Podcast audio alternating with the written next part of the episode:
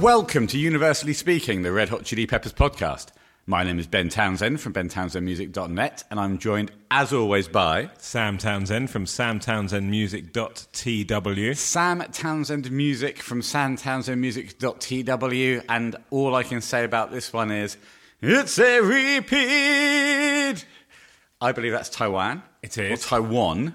Yeah, oh, yes. And we previously, last time we did Taiwan or Taiwan, Hmm. we talked about what it had been known or is known as now. So I believe it's is it. Tai- uh, we're joined by the longest stick in the bush, Mr. Simon Longhorn. Sam, um, sorry, is Taiwan still called Taiwan, or has it changed its name? I think it's still Taiwan. Okay, Well, I was there earlier this week, right. Of course you are. um, and it is still called Taiwan or Taiwan. But yes, it's up and running still. Uh, Great. It continues to operate as a website, which is great. So that's www.samtownsendmusic.tw. Just for anybody who does want to Check it um, out. Check that It's a out. cracking site. A wonderful website. A wonderful website. A, a wonderful, wonderful, wonderful Website. website. No, a wonderful, wonderful website. That's what the www stands for. Oh, yes, of course. Yes. I'm- I'm back with you. Now we are. Well, I'm with you. Uh, the getaway. Yes, well, should we just mention the. Of two- course. What records do we have on the wall We today, have Sam? This DOS is Records. DOS Records. This is a new feature for the podcast called "What are You Walling." Yes, exactly. And I, I'm currently walling blood sugar in honour of the today's subject Well, matter. of course, today's subject matter is blood sugar magic. no, blood sugar sex magic. Yes, don't forget the sex. Part three, never do. Apart from then. Yeah. Blood, Blood Sugar Sex Magik, part three, with the uh, so we're doing the vin- vinyl side three with the addition of Give It Away, which we didn't la- do last time because of an ill-timed power cut.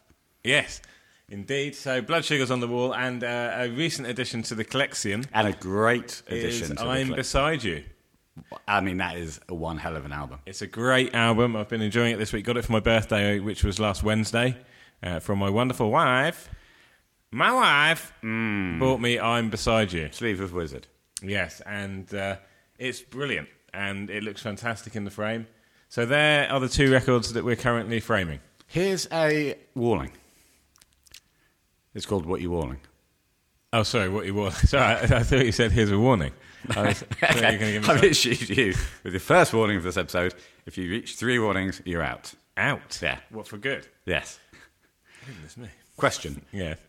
Has there been a better double album release by the Red Hot Chili Peppers than I'm With You and I'm Beside You? Or I'm Beside You? Uh, no. Okay, that's that. so, moving on, before we crack into it, I do want to dedicate this episode to somebody. Sure. A young, vibrant young fellow by the name of Mr. Daniel Boyd, of course. Ah. and he we want a, a big shout out to him. He has married the wonderful Courtney, Yes. and we just want to say, mate, guys, congratulations. We send you heartfelt love. Uh, Dan was one of the first people to reach out to us, wasn't he? He were, he certainly was. Uh, and one of the people that kind of gave us the impetus to to have this as a regular thing rather An than just ongoing an ongoing project or project. project, yes, if you will. e- exactly. He gave us the confidence, the self belief. Well, he did. it carry was on. nice, wasn't it? We were in your lounge and we got that email. It's near Christmas. We're having a family Christmas get together. We were. Yeah, it was. It was great. So, it's, without people like Dan, we wouldn't be sat here today. Well, we might be, but we wouldn't be doing this. We wouldn't be doing this now. Well, We'd we would not be just sat in this looking at each particular garage. Yeah, just in silence. Yes. Like, like the rest of the time. Exactly. So let's raise a beer to Dan. Let's raise a beer to Dan. I've already opened mine, but I can make the noise. Go on then. Cheers. Cheers, Dan. Cheers, Courtney. Cheers, Dan. Yeah, nice to you both. We are moving on now to Blood Sugar Sex Magik Part 3, and we are starting with Give It Away. I thought it's gonna get high, yeah, she gotta receive it. Hot spots in the bed, hot, she gotta receive. I got a girl say she long and tall. Quick update before we move on to Give It Away. The longest stick in the bush has confirmed that Taiwan is, is called Taiwan. Yes. Shock, shock news, Taiwan's called Taiwan. You alleged that it might have uh, been called Chinese Taipei at some point. Do you want to go on record with that? No. Right. It- it- it's in the back of my mind that it might have been. Okay. Well, we'll, we'll- we'll look it up. Yeah, we'll look and it we up. may or Come may back with not another update. come back with another update. And I I, wouldn't bother. I think I was um, confusing uh, Burma, which became Myanmar, with Taiwan. Well, Myanmar became Burma. No, I think Burma became Myanmar. Burma became Myanmar. Yeah. You know your Anmar? Yes. Well, but yeah, That's, that's, how, that's how you remember it. that's why I can't find it.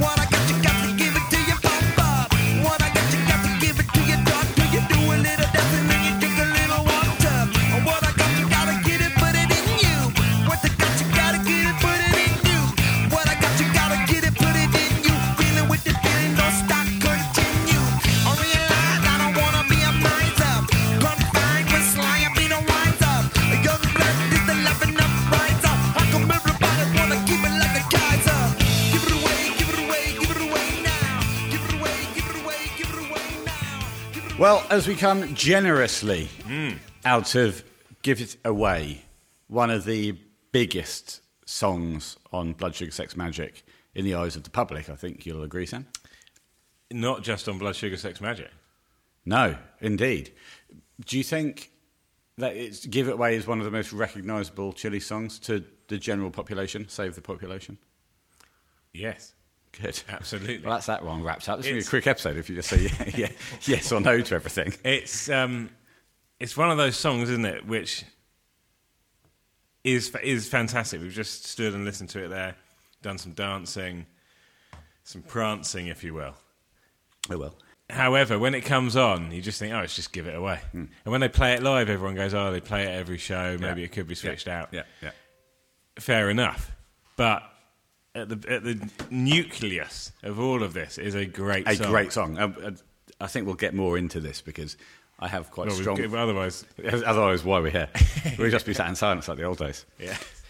I think that the, as, you say, the nucleus of this is a, is a brilliant song, which over the years has lost its power for me Yes. until I then listen to until I listen to the album version again, Yes. and then it, and then it gets back in.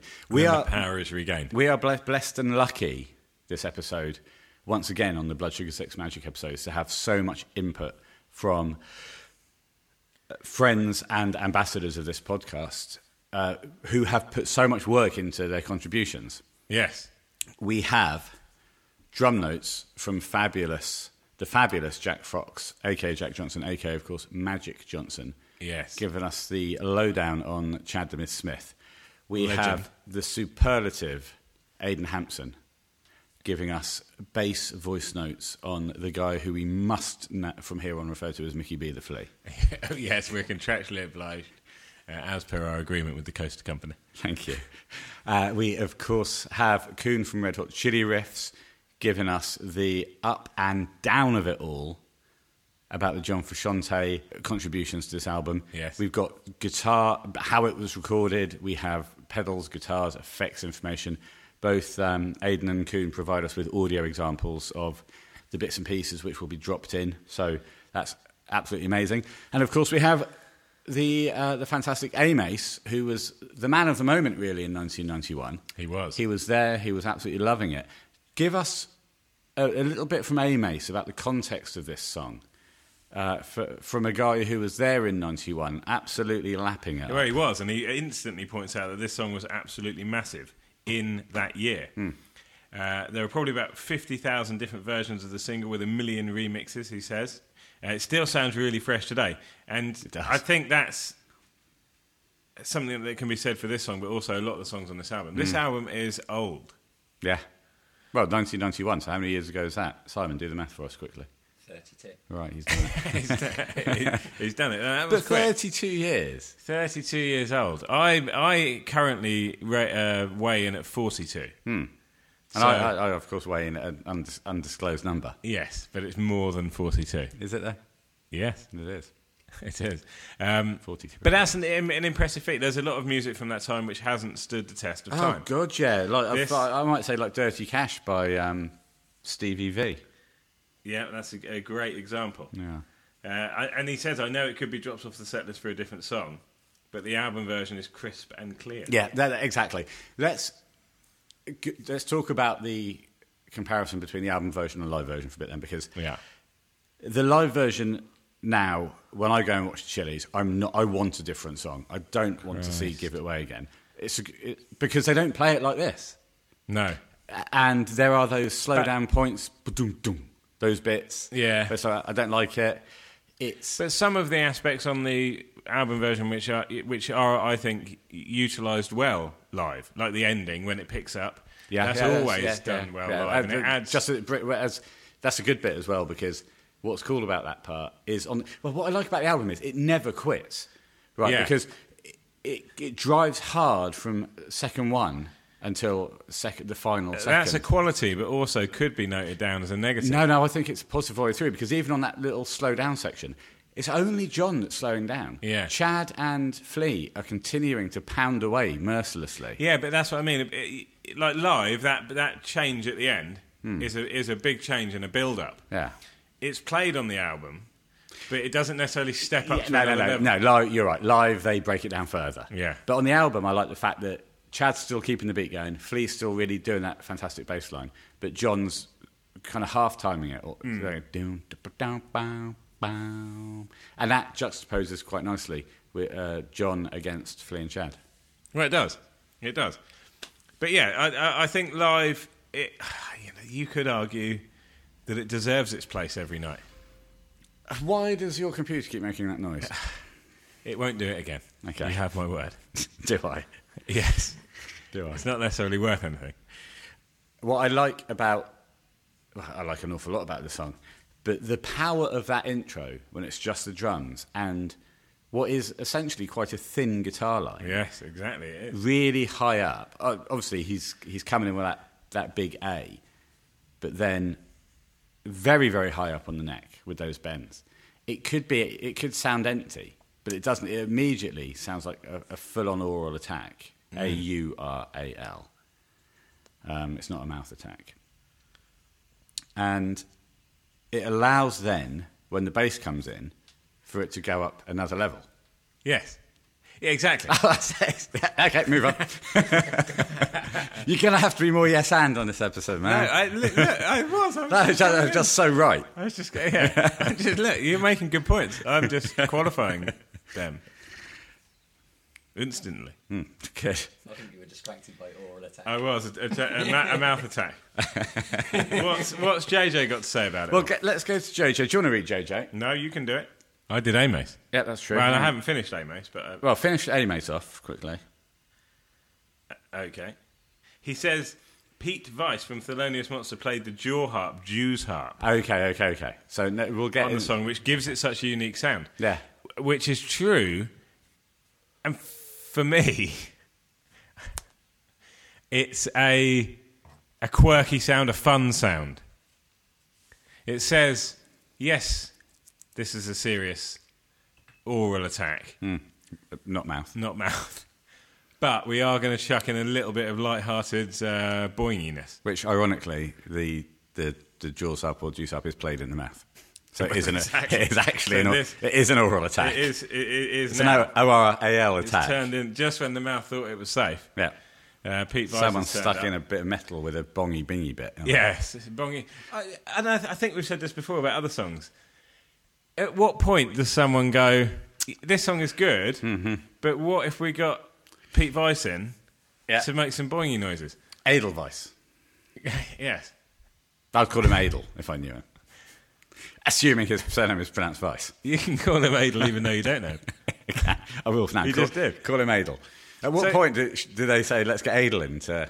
Yeah. Do you know anyone called? First of all, it would probably say, "Do we know anyone called Adel? Edelweiss?" Yeah. Yeah. No, no, someone called Pete Vice. Fine. We'll just call him Adel. Get, get them in. we'll call him Adel. Bring him in and we'll Yeah. call him Adel. Bring in Pete he Weiss. ticks that box. Yeah. Um, has he got Can a, bo- has he he- got a boingy? play the Jaws harp? Yeah, has he got a boingy? And you know, does he want to play on the act- on this song? Because I think it would if we mixed it in almost All the way through. low enough that you yeah. can't hear it. But all the way through, pretty much. Oh yeah, Let's have him boinging away in the background. yeah. But it does. It works. So that's what I mean. Creative experimentation. We've been- we've we've trodden Well, this ground let, before. let's read this now. Experimentation is a seed of creativity. Yes, that's exactly. And also, structure is a seed of creativity. Yes. Because what happened in this song when Flea was trying to come up with the bass line? Rick Rubin said, "Don't be faffing about. Keep it simple. That bass Stick line to the structure. That bass line is iconic, and that is the structure for the song. That bass line. And, and that's a nod to legendary producer Rick Rubin. of course, it is double He's doing his job. Yeah. And Well, he's freely admitted. I watched a video uh, with him being interviewed, and the guy said, "Can you play any instruments?" No. "Uh, What's your qualifications to, to be a massively successful music producer? I haven't got any. Don't, they don't need a name. Just What do you know about music? I know. What, the thing oh, is, basically, I know what I like. I know, yeah, that's what he said. Yeah, yeah, and and that that's an example, and we see we see it a few times on Funky Monks of, of them asking him Yeah. what he thinks sounds and and serves the song Yeah. the best. And that's the key part of it. Is what serves the song. And Oh, that, well, that's my middle name. Sam serves the song Townsend. Yes, it's not not officially. Have you dropped the, the Donovan now then? I've had to. Because it was too much. It was too much of a mouthful. Samuel Donovan serves the song Townsend has now been condensed to. Yeah, Well, now I've dropped. My, I've also dropped the uh, the Samuel and the Townsend. He just called serves the song. Yeah, I've shortened that to STS. So we've got STS on the microphone opposite me, talking about Adel. Yes, So, uh, and uh, but you know, let's all joking aside, and that wasn't a joke. No, you have really changed the name. to song. I have. Um, Serves it's in you know it's, it's and Flea does this so well. He's he is. I mean, this isn't a, a, a case of him playing something really straightforward, but he's more than happy to do that if that's what the song requires, and he has done over the years. Let's go to Aidan. We've talked a lot about Flea there. Let's see what Aidan's got to say about this iconic bass line. What's that track? I think it's really interesting how surprisingly simple this baseline is. It's really only based around two, maybe three ideas. If I, if I play the main verse,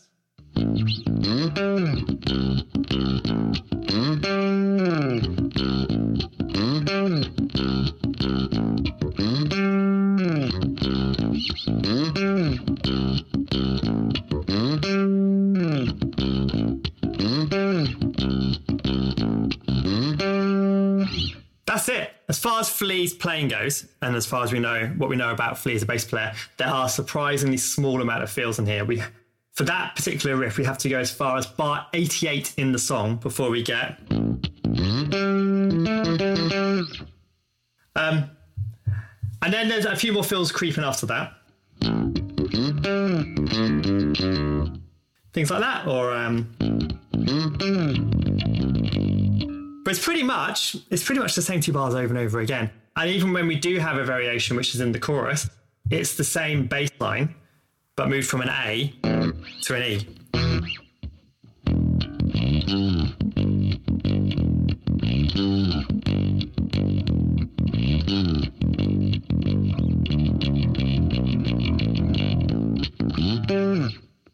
And so it's the same idea. It's the same idea. In fact, on the Funky Monks documentary, there's a really nice clip on there about um, with Flea and Rick Rubin having a chat about how simple the bass line needs to be. And I've heard people talk about Rick Rubin before saying, but what does he actually do? And I think the difference in sound between Mother's Milk and Blood Sugar Sex Magik describes really well what he actually does. Either he doesn't do anything and kind of gets out of the way and just enables people to make music they've always wanted to make, rather than sticking his oar in and making it into music that he wants to make, or he goes through a process of refining and boiling down ideas and bringing songs down to the kind of their core and making sure that the the um, the main message of the song is transmitted really well through the music. And that's exactly what happens in Give It Away. Here, have a listen to their chat that they've had um, about this song, and then also I'll include a bit in there where you can hear an example of Flea playing the part with more variation and how the impact is lessened as a result. That was a cool little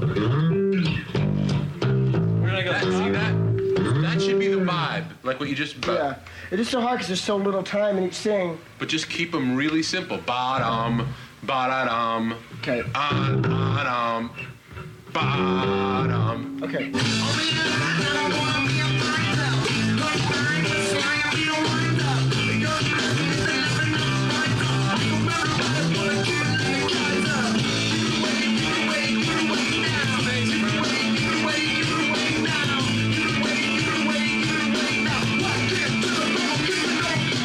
The other parts of the song is the chorus, and it might this might be the simplest thing that Flea plays on the whole album.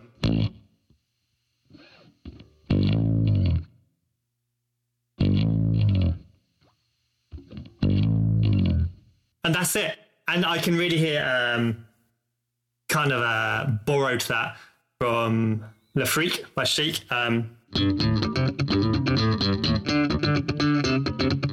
and under that, the bass goes.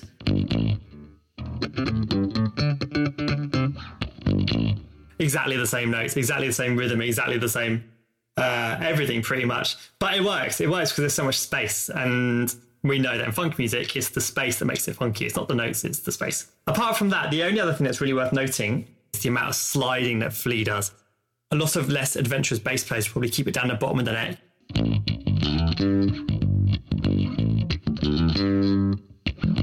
Which is quite fun. But Flea doesn't do that. Of course he doesn't. He takes these notes, places them up an octave,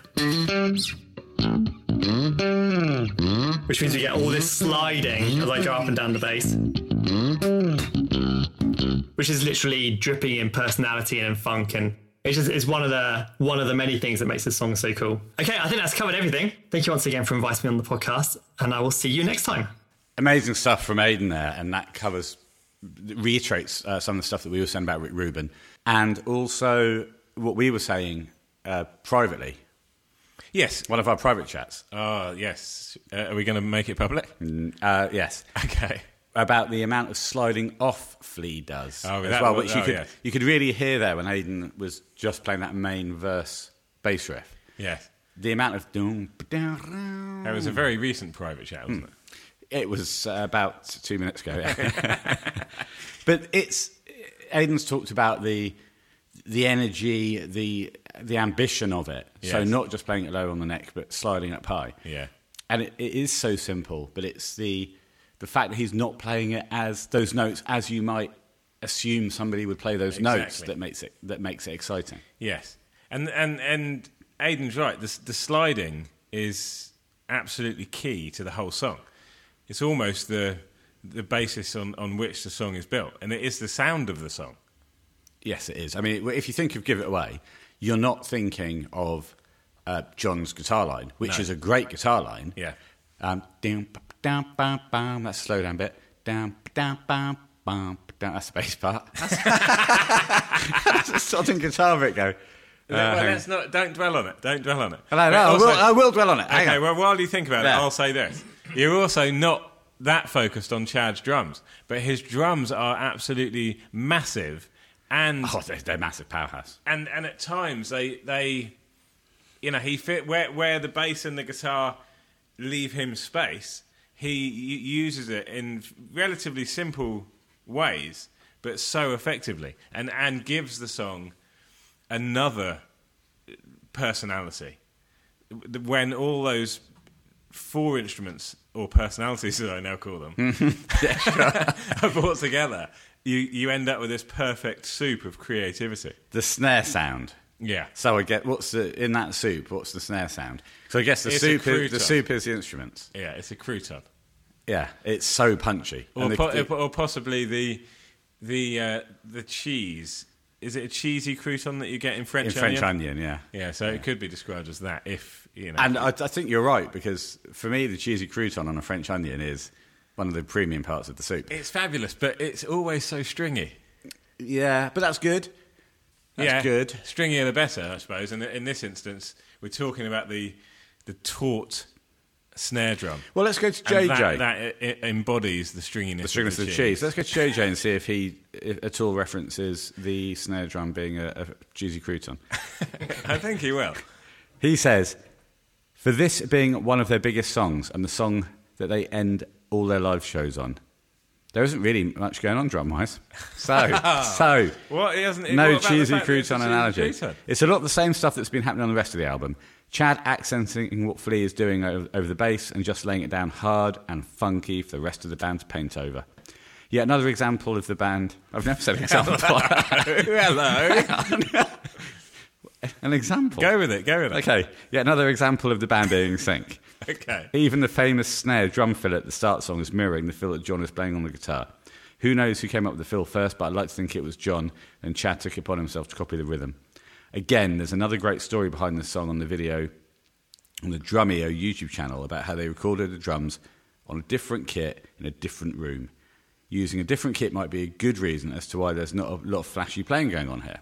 JJ goes on or Magic as, as we call him, I do like how Chad really mixes it up when they play this live, especially the ending. He will often do crazy kick drum patterns, move over to the ride cymbal, do some fast fills, and go double time for the Black Sabbath riff, riff ending, which I think is uh, only right to do at a live show. Yeah, so Jack, Jack is there saying that those uh, live uh, changes is that he likes, and I do like the, the ending. I like at the end of it when they go like that, and Chad's going crazy. I just do not like live when they slow down, do that doodle boom boom part Yes. mid verse. Well, and nice to hear a shout out to Fast Phil. Yeah, and he hasn't been on the podcast for a while, if No. ever. Who's the other Phil? Oh, it's little Philip Bleedrock. Yes, Fast Phil. It, well, the problem is we can't keep up with them. No, can't. It's like Billy Whiz from the uh, Beano slash Dandy. yeah, exactly. For me, I often skip through this song when listening to the album. Nothing against the song itself, I've just heard it so many times.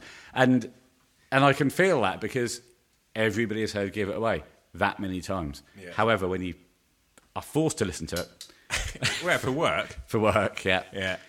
Well, it's the Californication that's of, of um, that particular era. Yeah, yeah. But it, without it, things would be vastly different. Well, without this and Under the Bridge. Well, yeah, They're, uh, they're, they're, the two, they're the two big ones, aren't they, off this album? they were the biggies. Nothing. This is where the band broke through into a different stratosphere. And it is Under the Bridge and Give But It Away. into the stratosphere. No, Prior different, to that, a different had- stratosphere. no, they were already in the strat- a stratosphere, Yeah, and then they broke into A stratosphere two. yeah. Let's talk about the Swan, and then we'll. Then I'd we'll, love to. Then we'll um, go on to a little bit of guitar chat. Yes. Okay. Well, you talk about. Oh, the sorry, sorry. I thought you were going to. Well, what powerhouse? Uh, I- I'll give you some quick tidbits that you can then jump upon. Okay. And say yes. Yes. Powerhouse performance, brilliant vocal delivery, so inventive, loads of references. Go. Okay. It is a powerhouse performance. Yes. And it, it's a performance which perfectly melds this new approach as it was, which is the rap, but with an improved, an even further improved delivery. Okay. There's not so much um, melodic singing, or if any. But it's a hard song to sing, but he is singing it, isn't he, Ah, rather than rapping it? exa- Well, it's a combi- It's a perfect combination Yeah. of the two, and it is hard. It requires a, a lot of breath. It requires a lot of a, a level of stamina, Tongue dexterity. tongue dexterity, throat stamina, Yeah. and you have to be fit. He's always been a fit man. Hmm. And that's why he's able to deliver these, these performances. When we used to do it in the Lukey's, it was one of those ones where at the end of it, I would be glad it was over and glad that I'd done it. It's hard work. In hard fact, I think you'd probably agree that when you're in the Lukey's, the lukewarm chili peppers to those new listeners, Hmm. a lot of the, the the big chili songs, chili's songs, are hard to sing and are difficult to sing. Yes. Yeah, they are. well, you're absolutely right. And, and for two reasons. One is vocal stamina for a song like this, hmm. which requires an awful lot of breath work. You're, you're, you- you're, you're really delivering it hard. So it, it's a workout vocally. And the other thing is for a song like Cali, say, hmm. is the Swan has a very, well, I say very unique, Mm. It can't be very unique. It's No. either unique or it's not. and I say unique. Do you? Yes. So Fine. um, he has a unique delivery, um, and it's and it's it's it's high. It's, you know, Psychic Spice from China is is it's high, but also it's powerfully delivered. Are we talking So- about Californication? well, I am now. But the, the two reasons why the Swan is so good is that he's powerful, he's got vocal stamina, but he's also got the ability to sing relatively difficult parts, but with a strong, a strong delivery. Yeah. and that co- comes down again to his his fitness, his vocal fitness. yeah. And for a, a guy, and this is a, this is a melding. It is a blend of as you can see on this album, not as much as Californication, obviously, of his style changing. So on and here you've got songs like Under the Bridge, and you have songs like I Could Have Lied. And adapting. Yeah. Moving into uh, One Hot Minute, where you have things like My Friends, Yeah, which is hard to sing. which is hard to sing. because it's technically very good, but also delivered in a powerful, with a powerful approach. And then, of course, then moving on to Californication, which is where he's he's It's a similar thing. changing his Yeah. his delivery style. He's a bit like, I mean, I, I think he is because live you, you can see now that these are the songs that he would struggle with. Hmm. He still does a good job on Cali, but uh, and But he does. He unfortunately does say, uh, first born unicorn now, hardcore soft porn well." he has to do that now. Why? Why is he doing it? he does it. He does it. Is that on his auto cue? Yeah. Someone, is he like Ron Burgundy? And he'll read whatever's on his auto cue. and someone's stitching him up. Yeah. And putting uh, first one you unicorn now. Hardcore Hardcore soft porn well. and they, no, it is a question mark. Says first born unicorn now. Hardcore soft porn. Well, Well, yeah, I think that's exactly what's happening. But you've done it in the past, haven't you? You've written songs right at the top of your range, well I've, I've written songs. which in years to That I come you can't just sing. won't be able to. Yeah, well, already. You Well, can't- I, yeah, I've written songs where I wrote them in a key, but never actually sang them at, at the full potential. Yeah. in the range that you know, in the in the like the octave up, I was probably just blah blah blah. yeah. And gone to record them with Gordy and said, uh, I've recorded. The, there's a couple of occasions where I've done an entire backing track. Yeah. So I've done all the instruments. I've done the drum. The drums are okay. Yeah. Um, and said, well, we've got to basically start again. I, I can't sing this song I've written. No, exactly. And and but that's not the case with the Swan. I think the Swan does still does a good job. You know, we've touched on this many times. The Swan is still a top-notch live performer. Yeah, uh, he is. Of course, he is. I said adapting as well because you know this is a, a new this out this whole album is a kind of new musical sound for the Chili's. They've evolved mm. Mm. from mm. uh, i- yeah, Mother's Milk into this new sound, which is fantastic.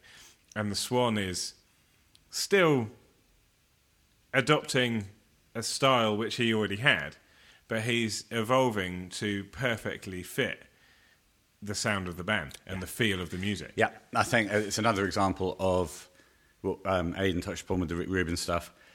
Rick Rubin enables people to create the music that they want to create. Yeah. Whereas, in uh, contrary to that, uh, the, the fabulous Pete Moore, FPM, uh, sent me a book that Michael Beinhorn, um, who was behind um, Mother's Milk, of course, who produced Mother's Milk Reaction.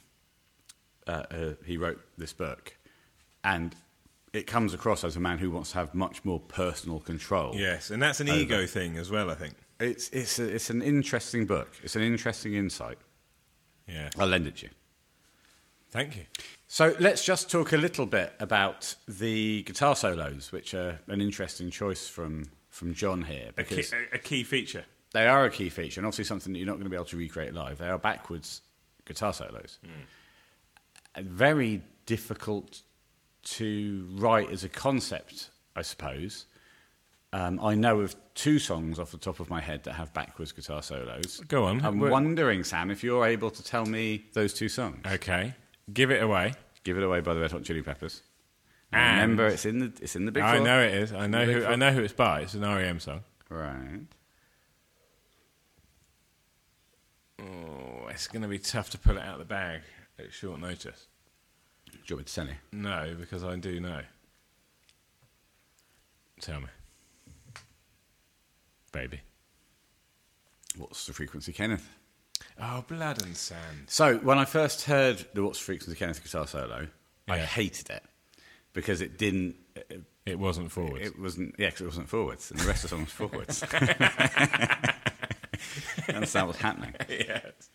Uh, what do you think about the the choice of doing these backwards solos on "Give It Away"? Well, Ame says the backwards guitar solo also makes it stand out from the crowd, uh huh. um, and especially at that time. I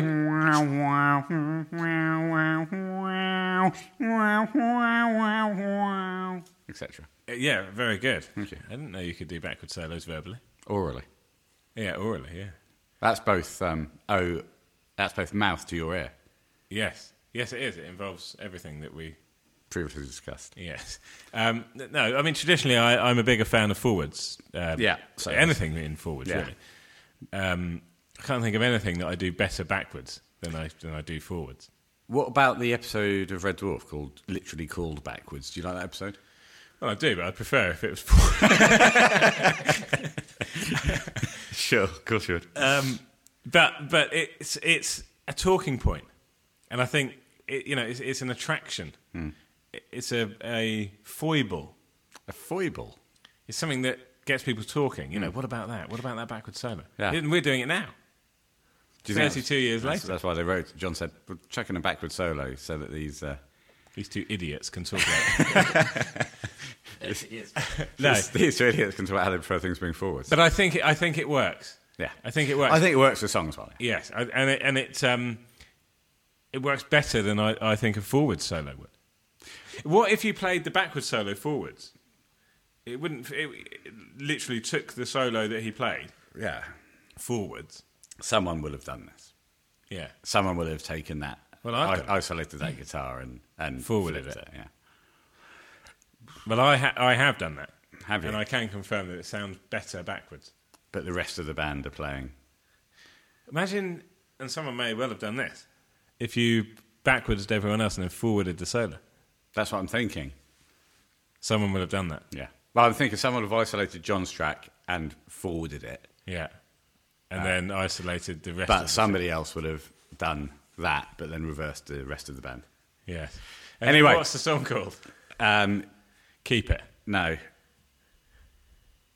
Away, it's give. Oh, you're just doing that. I did an opposite thing. Um, yeah. Well, it's not an opposite solo; it's a backwards solo. Oh, yeah.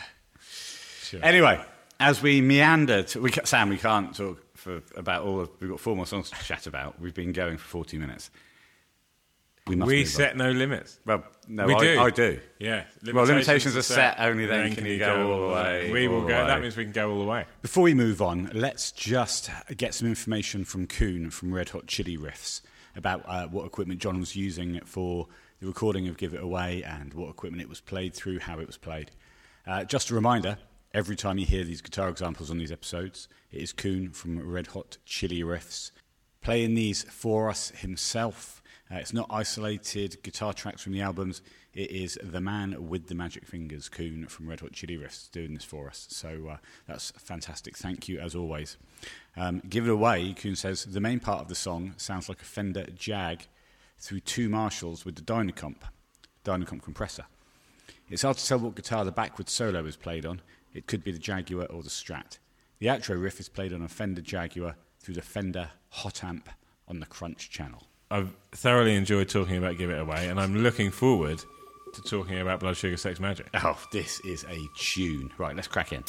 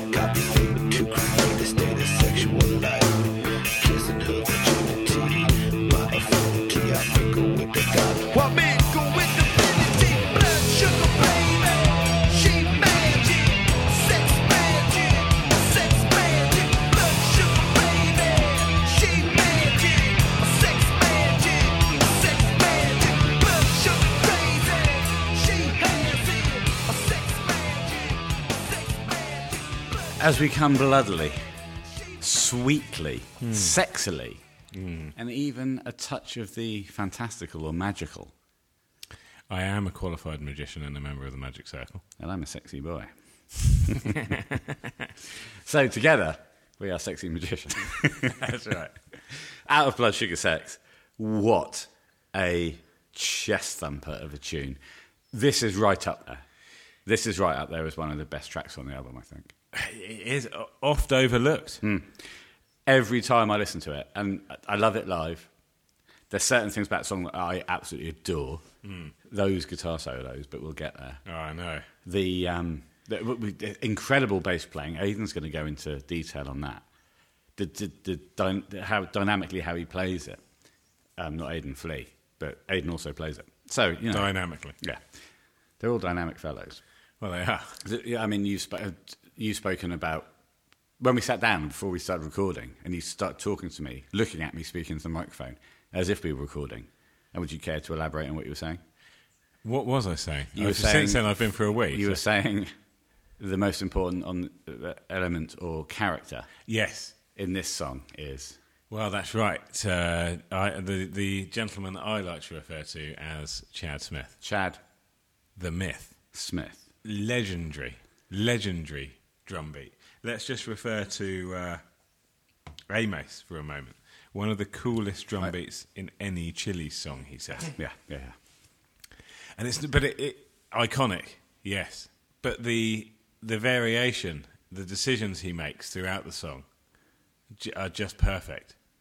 The use of the of the um, the ride cymbal at times, the cra- the Oh, yeah. the use of the ride cymbal combined with the crash uh, at times is is just fantastic. So so this is Chad at his powerful best, as far as I'm concerned fantastic.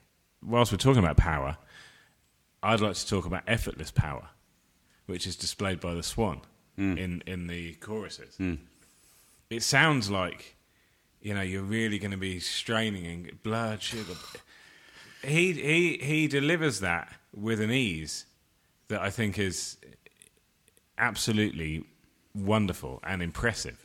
This is another one we just talked about um, on our catch-up section. Yeah, we should spoke we- about Give It Away. I, I felt like I should we bring it up. yeah. What? Well, I was very serious about that, and I meant it. Hmm. But let's lighten the mood. Oh no! Oh no! No! No! I'm keeping it low. I'm keeping it Oh, down. 'cause in in in in recognition of the the verses, maybe. Should And what verses? like let's that? get let's get there.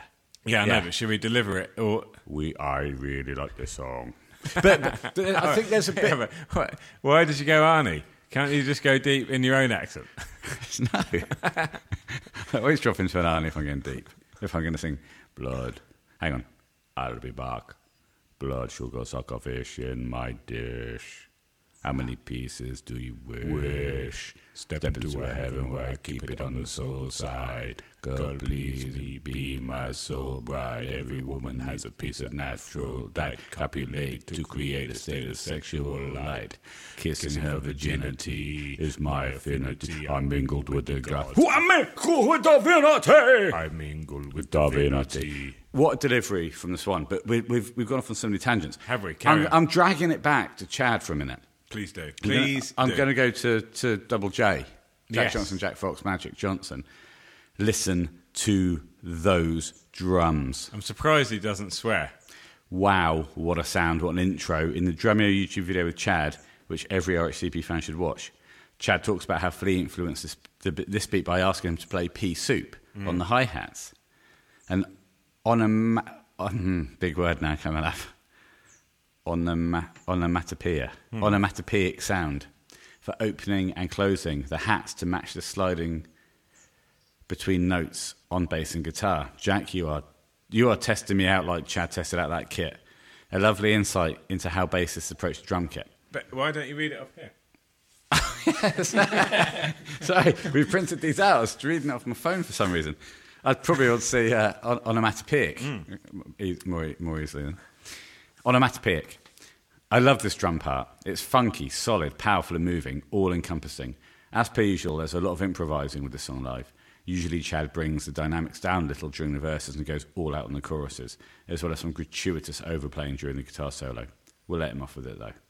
Interesting to note that there's not a lot of audible ghost notes on the snare during the verses. Hmm. We've we've talked a lot about Chad's ghost notes, and, and Jack has brought this up time and time again because they are there across Chad's playing. Chad on his uh, Drumeo video talks about the fact that he loves ghost notes. Yeah, well, I do. I, I absolutely adore a ghost note. They're plastered through every other song on the album, but this beat is so solid and hypnotic. Boom. That's the There's big no word. room. That's the big word for this song, I think, is hypnotic. Yes, yes. Well, exactly. And uh, to create that level of hypnosis, you cannot afford there to be any distraction. And so the ghost notes are, are, are out. I think that's probably a fair comment. So if you're a hypnotist out there, Well, I spoke earlier about being a, a member of the Magic Circle, but I'm also a member of the uh, Hypnotist go on. Society. Go on. Yeah, fair enough, yeah. Royal. The Royal Hypnotist Society, Yes. the RHS. Yes. Yeah, fair enough. Yeah. Oh, yeah. Well, uh, do you want me to go into it? No. No. Let's go back to the Red Hot Chili Peppers. So let's just polish Jack off with uh, the end of these fantastic notes. No ghost notes. Um, all bell work, as you, uh, as you brought up, Sam, on the ride cymbal during the choruses. I'd love to know the size of the bell. Suits you, sir. Fantastic. It's a big bell. Far, Fast Show reference. Because it cuts through like nobody's business. What a tune. One of my all time favourites. So thank you, JJ, JF, MJ. Great stuff again. That, that, that bell of the ride does come through big way, doesn't it? It comes through big way, but it's such a crucial part of, the, of the song. Well, because the whole thing rises on the chorus. You're so locked in on those verses.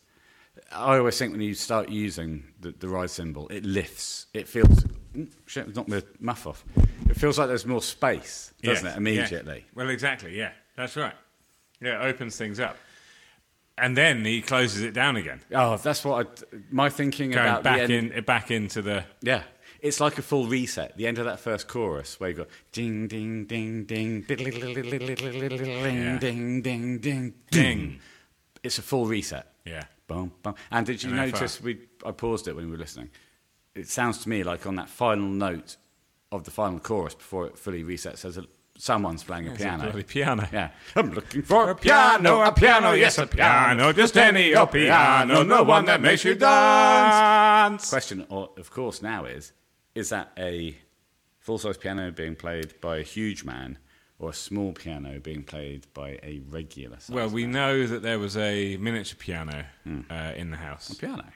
but there was also a full-size piano. So who's playing what? Does that that sounds like a that doesn't sound like the piano? It can't be the mini piano. No, because the, the mini piano that you hear on the likes of um, Mellowship is much more like plinky in there. Plink, Yes. plink, plink, plink. That sounds like a low.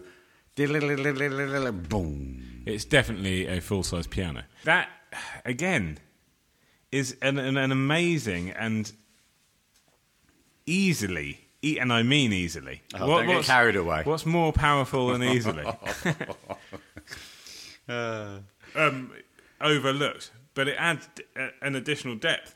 Oh, absolutely. What it does is, it, as you say, it's depth because it's a really Depth low register sound, note. yeah. Yeah, it's, depth. it's it's it expands the oral A U R A L canvas. Yes, exactly. It's great, and you only hear it if you are properly listening to it through a very good. well, I didn't hear it, and I was proper. I thought I was properly listening. And you've listened to that song Oh, A lot. six times. over the years. Yeah, no, But you've, yeah, but uh, probably. I've, I've uh, never heard it. Not a million. I probably wouldn't go that high. No, I'd say you've probably listened to that the song "Blood Sugar Sex Magik" a hundred times. Oh no, more than that. We, we can't be that specific. I- I'd say somewhere in the region of sixty thousand. Okay, that's a lie. But um, Well, somewhere in the region of. okay, so like 150. Yeah. So let's go to Aidan. Let's get a little bass input, and uh, let's learn about how Flea played that bass line. This is one of the more straightforward songs on the album, featuring two main riffs that are played with very little variation. Flea changes things up in the short interlude, but we'll get back to that later. The main riff is based around power chords, which are chords built from the first and fifth degrees of the scale. This means they lack the vital third, which tells the listener whether the chord is a major chord or a minor chord. And as a result, they have a very open, powerful sound, hence the name power chord. If you listen carefully to the bass parts, you can hear a short, sharp attack on the chords. Flea produces this by placing his fingers under the strings, pulling them up and letting them snap back. This is exactly the same as the pop part of the slap technique, which is something we know Flea is very adept with. Here's the bass part without the popping.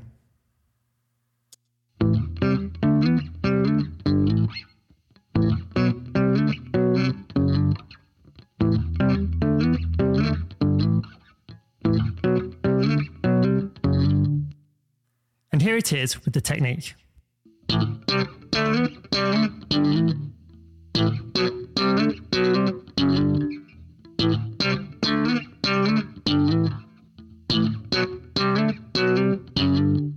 You can hear how much the sound changes, and it makes it much more challenging to play, especially with all the slides and position changes required to fret all the chords.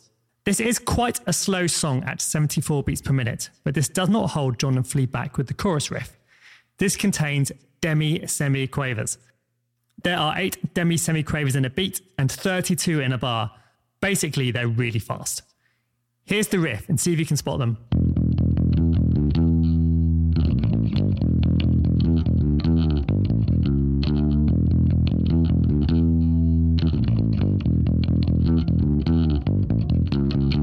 Luckily, the riff uses the E blues scale, which is really common, so you don't really need to think about the notes too much. This one is all about that fast blur of notes.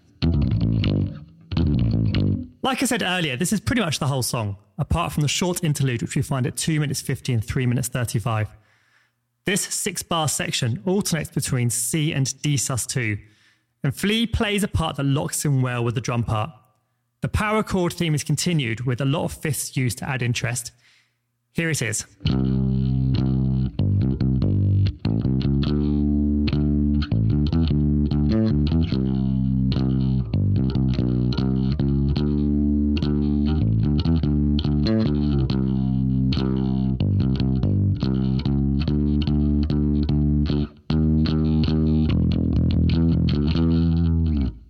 This is also almost identical both time Flea plays it.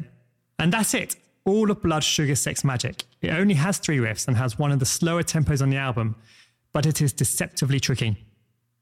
Back to you, Ben and Sam. Thank you, Aidan. Amazing. And coming out of that, what strikes me immediately is the the uh, the slinkiness of John's guitar Yeah, oh, against what Flea's playing and use and playing basically the pop part of the slap and pop Yeah. to give it more attack. Yes. So you have the, I mean, the brilliant. Oh, we'll get to the guitar work from John, of course, but the brilliant guitar work against against this phenomenal riff as well. When they're locking in together, and you've got the brilliant wah soaked riff Yes. against that more, I guess, uh, it feels more percussive, doesn't it? The way that Flea's playing it. Yeah, the thing that stri- strikes me about what Aidan said is, is the speed. It's languid. It's languid. That's a great. Did did Aidan? Is that a word that you've just come up with on your own? Yeah. Wow. Yeah. Well, you know, Sometimes I can. you're a wordsmith. I am. Um, it's languid, Just relax. yet p- the power is front and centre. Yeah, sometimes the, the heaviest songs aren't the ones that that that, that rush past. Well, yeah. that sometimes the heaviest songs are the one like the ploddier songs. You need time to be heavy. That's the thing.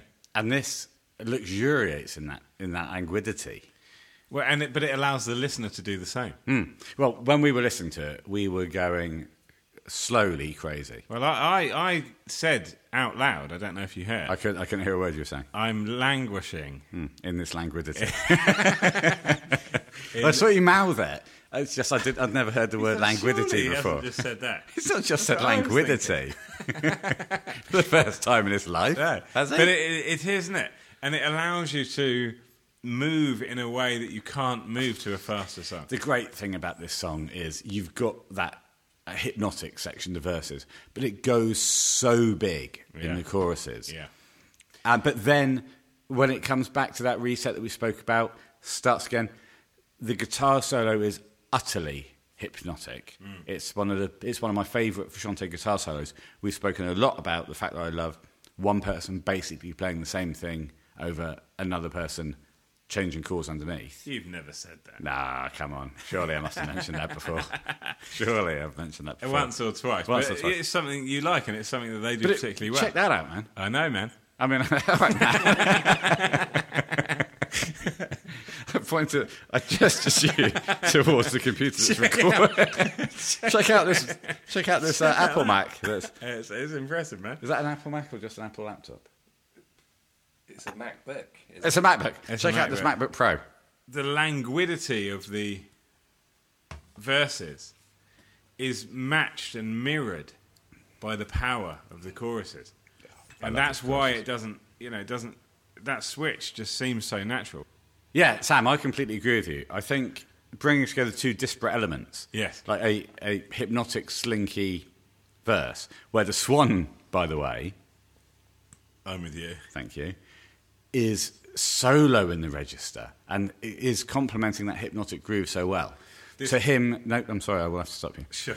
To him changing up an octave, Yeah. as he does at the end of the verse, I've mingled with the gods. What man called with divinity? Yeah, interestingly, I thought the first one is definitely a different. Um, he he's he records the deep part, and then the Do you think the octave up is separate? Yeah, because it sounds like there's a there's, there's on the chorus. But on the second time, it sounds like it almost goes into it.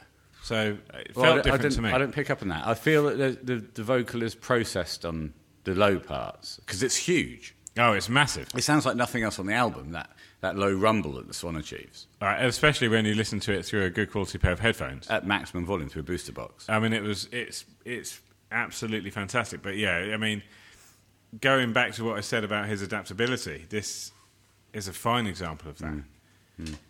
What what a decision for him to deliver those um, verses in in, In that register, yeah. Amazing decision. Well, it's but it's it's um, it kind of mirrors uh, if you have to ask as well, Yes. where you've got uh, the, Yes. the low register delivery and then the and then the higher chorus. Yes. So something that he was he was obviously toying with at the time. It'd gone beyond the toying process of doing it yeah, he'd he'd toyed with it, hmm, and then done it. and then now he was I'd, confident I'd, enough to I'd say he toyed with it in rehearsal. yes, or eh, he toyed with it at some point before the recording of the album. Hmm. Let's. I think he doesn't he say in scar tissue. Uh, Scar what? tissue. Tissue, right. I'll read. I've actually got scar tissue here, Great. And this is real. This isn't silly. This No, is this is a genuine book. this is I the real it. the real book. it. Oh, it's quite uh, discoloured. Brown. Yeah, what Well, have you been doing with it? Um, Browning it up. it's just it's age. it's quite old, yeah. Okay. 20 That's years old now. Well, yes, nearly, yeah. well, when's it published? Very nearly. I'll say it's 19 years old. No, 18 years old. Uh, 19. Sorry? 19 19. years old. Oh, 19 Ah. years old. So he was toying with the idea of scar tissue, the book. No, at that 20 age. two decades. Two. Yeah, he was toy. He was toying. Anyway, with the let me idea of- read this section. Sure. Um, in 1990, and actually he says, beginning in 1989, moving into 1990, I was toying with the idea of singing verses in a low register Yes. and then going an octave up for the choruses. We had uh, two songs that I was uh, thinking this would work with. He doesn't do that. Uh, uh, that's not written. in No, the book. that's- you're- that's me. I'm, I'm extemporizing. Yeah. One was called "If You Have to Ask," Yes. and the second song had a title called "Blood Sugar Sex Magik," which we all agreed would be a fantastic name for the album. Yes. That's all it says. That's it. That's the whole chapter. That's the end. the end of the book. That's the whole book. What's a book? that's, the, that's the abridged version. that's the thing is now for for today's youth, I guess, with shorter attention spans, or even for me because I can't sit through a Yeah, film without don't- looking at my phone. Don't, you know, don't. That's the version that they go to. Yeah. So you can exactly. get Scar Tissue Abridged read out loud by me. Have you read Scar? have you read Scar Tissue? Yeah, it's brilliant. It's 20 seconds long. it's about a fellow toying with registers. yeah. anyway, It needed to be written. What we're going to do now is we're going to check out Kuhn's technical notes for this song because this stuff is fantastic. This is gold dust. This is Gold Dust. Kuhn from Red Hot Chili Riffs brings this stuff. Then we're going to listen to some audio examples as well. A lot of people think that the high notes in the beginning of Blood Sugar Sex Magik is a Strat or Jaguar picked above the nut. But I think it's actually the Coral sitar that John uses on the song. The sitar has sympathetic strings above the standard six strings, and I think that's what you're hearing on the intro. So, when I was listening back, and I've always wondered, what's that noise? Ding, ding, noise at the beginning of the song. I was checking it out at home. I took out my guitar and strummed the strings above the nut. Yeah. And thought, well, it's not that. That's what it sounds like, but it doesn't. None of the like standard tunings sound like that. No. Coons cleared it up for us, I think.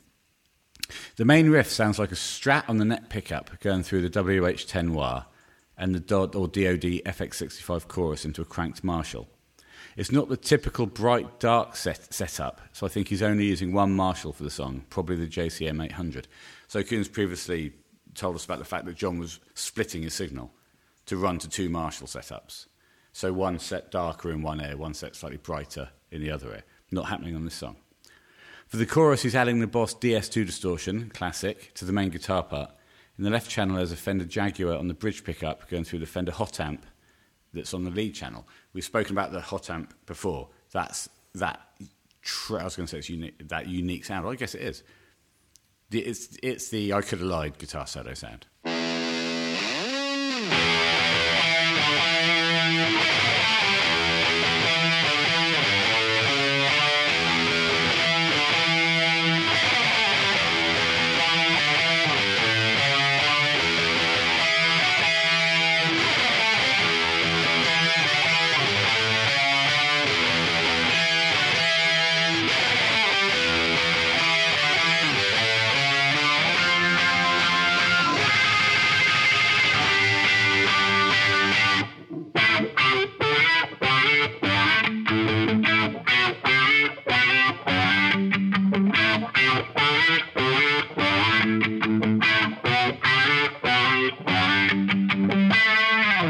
Bridge section, the main guitar is in the right channel and the Coral, the Coral sitar is in the left channel. To the solo at the end of the song sounds like the Jaguar through the WH10 and then straight into the board. So that's a different approach again. The Frusciante at this time is the whole thing's experimental, isn't it? This Yes. entire album's experimental. Technically amazing, Yeah, whilst being very experimental. I think the, the ethos might been try it if it sounds cool. Very, well, very much like we, we do when we practice or when I was recording some recording. Just do it. If it's shit, it doesn't matter. But yes, experimentation. Is the seed of creativity, as we know. And John was living that particular life. living that dream. So, coming out of those audio examples from Kuhn, one of the things that, that struck us all in the room or the, the garage is that amazing harmony on the chorus.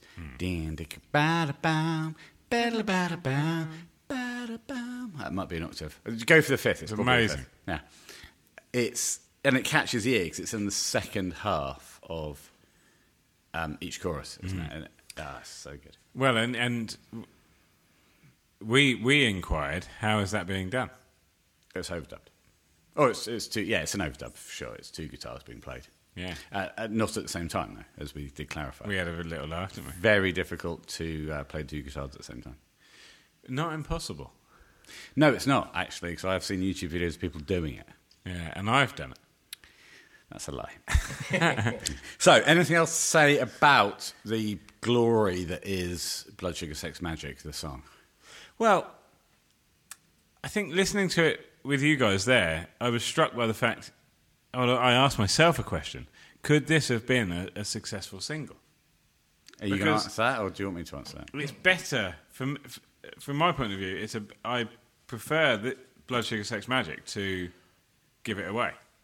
Uh, yeah, okay, fair enough. So on that basis, as far as I'm concerned, it should you know it would be a better single. But I, I I appreciate the fact that that's not true because it doesn't have the sort of commercial appeal of a of a give it away. So why why I, this is my question to you? Why is it such a good song but so unsuitable for single release? I'll I'll give you the three things you need for uh, a great single release Okay, hookability. I think it's got it. It's got an, an amazing hookability. Great, so that ticks that box. Needs to be radio friendly, and it's not radio sex. friendly. What? Because it says sex. No, it's just too heavy, too too languid. Too dark, too languid. Too languid. And um, What's the third thing? I'm just thinking. I've got, well, I've got two. There's two reasons. There's two reasons. Two things make a great single. Okay. What was the first one? Hookability. Hookability and radio friendly. Okay. And that's hook, it's so hookable, but it's, it's not radio friendly. No. And I think that hook metaphor ties into the blood sugar sucker fish in my dish. That fish, I don't think, could have been snagged or hooked, if you will, with this song. I think they needed to hook new fish or fans mm. with more accessible songs, like Give It Away, like a song that we're going to come up to now called Under the Bridge. Yeah. They're the things that hook in those um, sucker Okay. So, aka the fans, Yeah, and then those fans who've been hooked can then go back explore, explore the other tracks. the deeper and darker section of the band. Yeah. And and also as, as we do wrap as we desperately try to wrap this up, yeah. the lyrics on this song are absolutely phenomenal. Well, From we, the Swan. Yeah, we haven't given the Swan enough time. Well, give him his due. I mean, we did deliver some of it earlier on, but He's always been a wonderful lyricist. Pe- you know, people talk about his silly lyrics. Yes, of course. But songs like this, "Glorious Euphoria" is my must. Mm. erotic shock is a function of lust. Yeah, yeah. It's And that's just that's just one. you talk about your Whitmans, WW Uncle Walt again. You talk about your Keats. You talk about your a third Siegfrieds. Yeah, of course I have. yeah. Siegfried Sassoon, World War One poet. But you talk about your Keats, your Siegfried Sassoons. Sassoons. Also, branched out hairdressing. exactly. Let's not forget about Vidal. his son. yeah. His hairdressing son. You talk about these wordsmiths. I think the Swan is up there with the best of The them. great American poets. Yeah. So let's wrap up Blood Sugar Sex Magik. Hmm. What a tune. We're now moving on to one of the most iconic songs the Red Hot Chili Peppers have ever recorded. Ladies and gentlemen, it's Under the Bridge. Sometimes I feel like I don't have a partner. Sometimes I feel like my only friend is the city I live in, the city of angel. Lonely as I am, together we cry.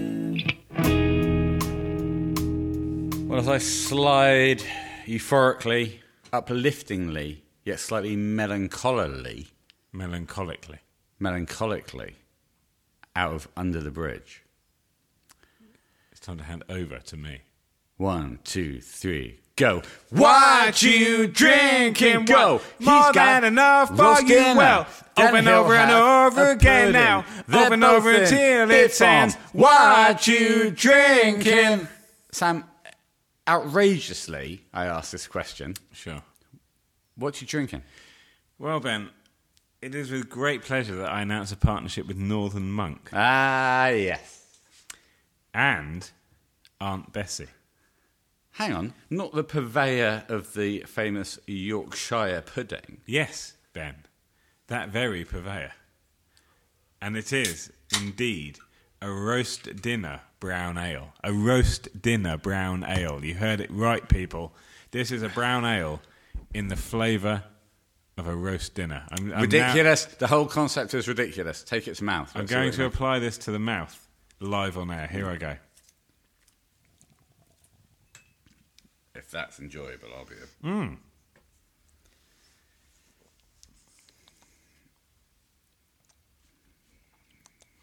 The first thing that struck me was the was the gravy. Pass me the cat.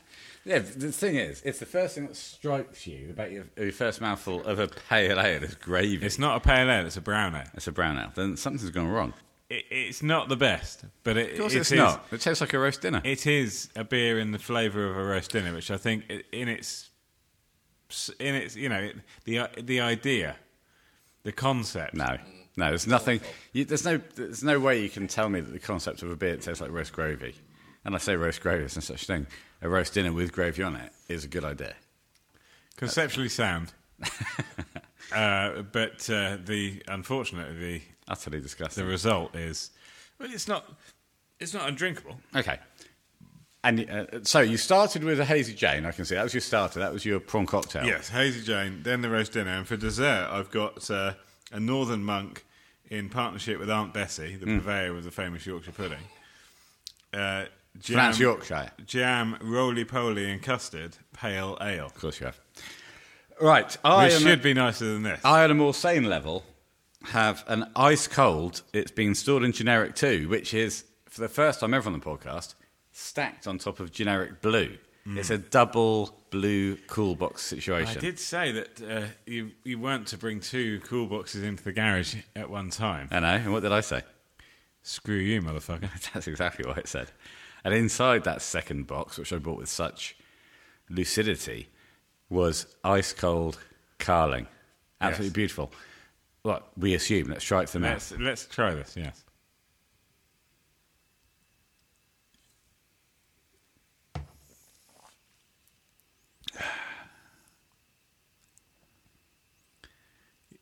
Feel Yes. wet. Okay. Flavour? None. Ah. Texture? Zero. Not even sparkling. No. No, it's gone flat. Well, I mean, i- amazingly, I've seen you drink this repeatedly. I'm a repeat offender. Is it? What, what's the what's, What's the, the allure? yeah of this particularly? Difficult to tell. I, I think it's Is it, the, is it the mental effects that you chase? oh, I think it's an addiction problem. but we'll we'll try. won't dwell on it. No, but we won't. No. Go. What you drink? Speed it up, yo. More than enough, all Oh, you know. yeah. Oh, ah, Over ah, ah, and over and over again, over and over again. It says, what you drinking? Okay, so as we come out of what you drinking, go into Under the Bridge. For the love of God, talk about Under the Bridge. Well, you start. no. Okay, I'll start. Give me um, A Mace's thoughts. It's lovely that the Chili Peppers did a cover of the All Saints classic. Oh, what a shocking cover that was. I remember being physically disgusted. I was at university at the time, Southampton University. I went to the Avenue campus. That was the era Hang where... on, we're supposed to be talking about Under the Bridge. Yeah, Sorry, carry on. um, I was about to start talking about using a payphone. Start talking about going to the Avenue campus. Crack on. Hey, Mace, help Yeah, us. good joke. Good joke. I'm sure you'll agree. What? That that what I just said. Oh, A joke. Yeah. Yeah. I can't take credit for it. Uh, what can be said about this absolute banger that hasn't already been said? Well, exactly. Uh, been said over the, the last 32 years, and I, that goes back to our shocking discovery earlier today that this album is 32 years old. It's the song people who don't like the Red Hot Chili Peppers probably know and sing along to. Amazing video too with JF in that incredible beanie playing the Fender Jag. Iconic guitar. I mean, it's an iconic Jag video. itself, We can't get into the video, of course. which we won't. Let's think about. Aidan's going to talk a little bit about this on his video. But this guitar intro is. Can you name a more iconic guitar intro from the Chili's, at least? Oh well, not necessarily from Scar the Chili, Tissue, but from maybe? other, from, from other stratospheric bands. Hmm? Yes, Sweet Child of Mine. maybe Scar Tissue. So what's up? What's up there with this? Because this is amazing. If you played the start of Under the Bridge to anyone who is, who's who's relevant? yeah, anyone who's relevant, Then they'll, they'll know they'll, it. theyll know it's Under the Bridge. Anyone who Kelly? doesn't know it, that's how I. That's not how relevant. I judge whether I want to get to know someone. Hmm. I approach them stealthily, hmm. playing under the bridge. If they hmm. don't react, I just move on someone. Well, I went to see our grandmother uh, a few days ago. I played at the start of Under the Bridge off my phone and said, Do you know this? She said, No. I said, You're not relevant, and left. yeah. But name three iconic guitar starts Guitar- to a okay, song. I'll guitar name one. Then you name one. Then I'll name one. Okay. And then Simon names one. Okay, I'm going to start with uh, "Sweet Child of Mine." Okay, I'll go under the bridge. Callie, you stuff now. Screwed me right Yeah. over, isn't it? Yeah, what you got? Uh, Hotel California? Lovely. Yeah, Lovely. oh, well yeah. done. Yeah, okay. Cracking. Okay, and that's So it. that I mean they really are iconic. They're the big three. I'll tell you what we're gonna do. We're gonna go to Kuhn, we're gonna listen to his audio Yeah, parts let's. That's and and idea. then we're gonna come back and read his parts because he's got some great points to make.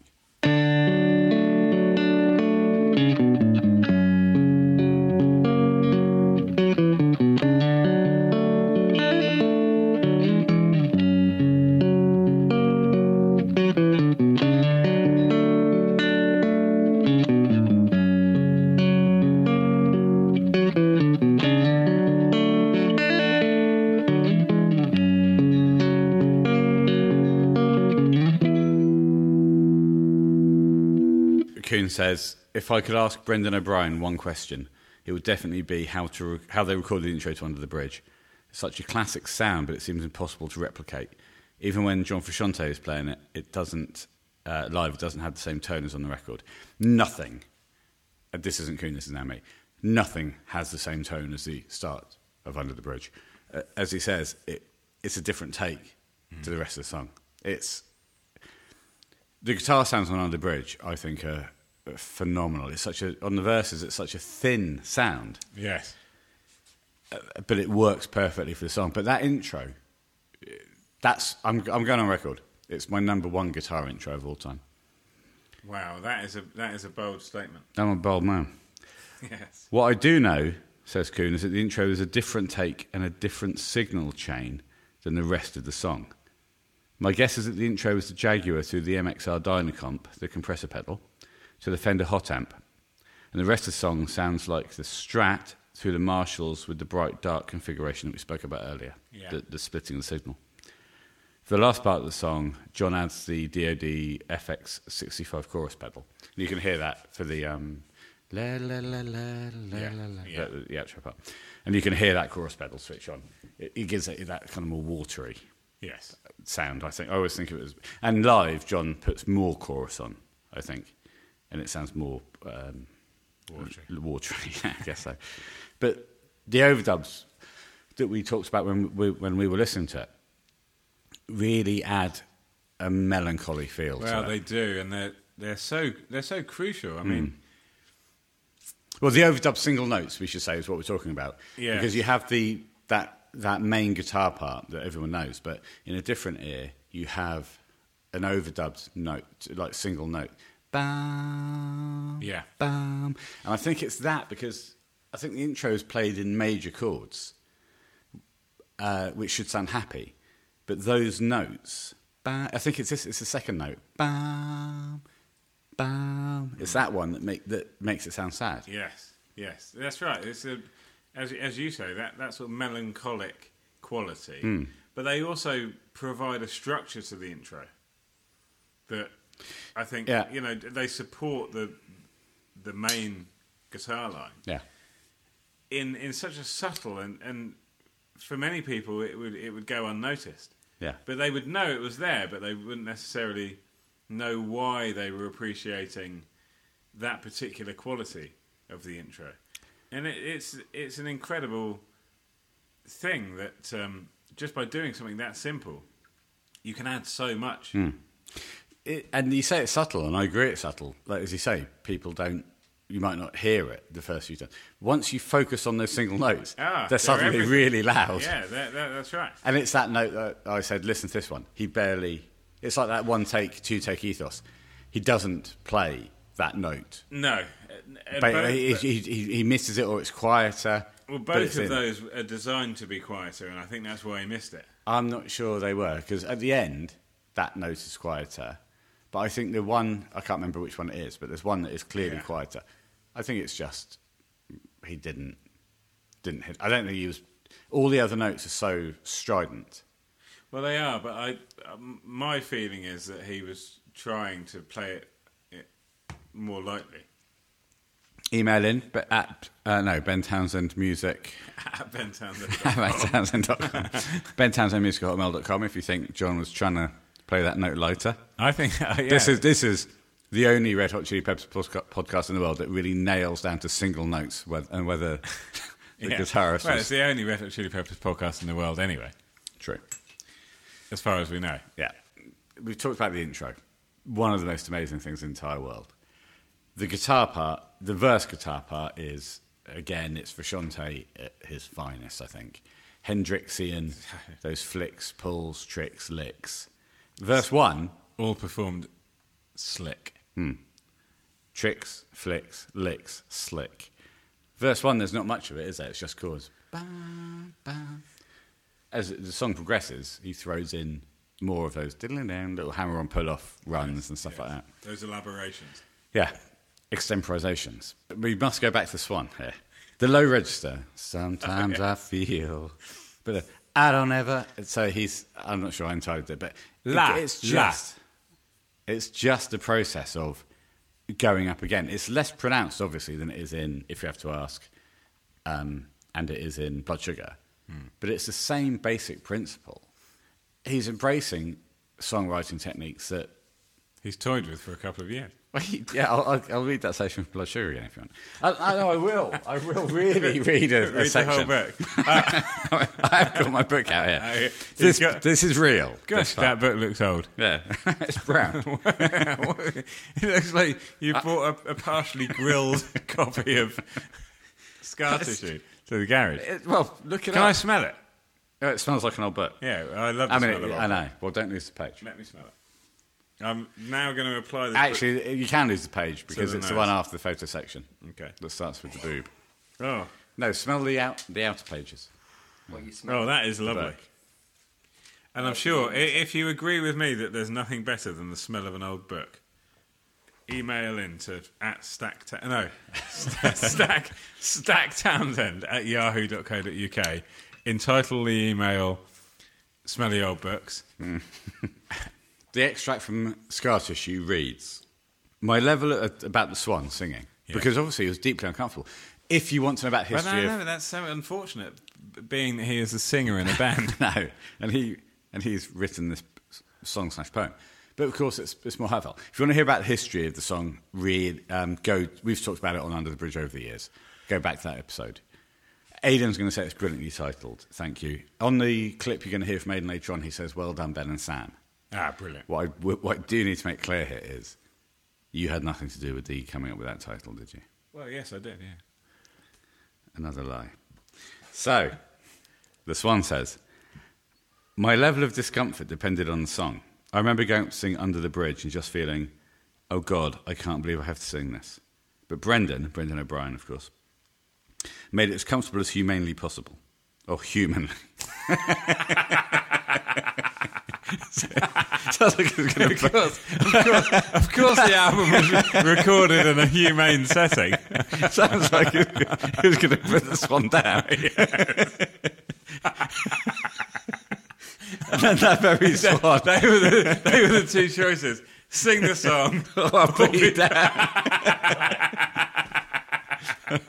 but get, This guy's fighting for his life. get your um, get your record out. Check on the back. It probably says like a petter.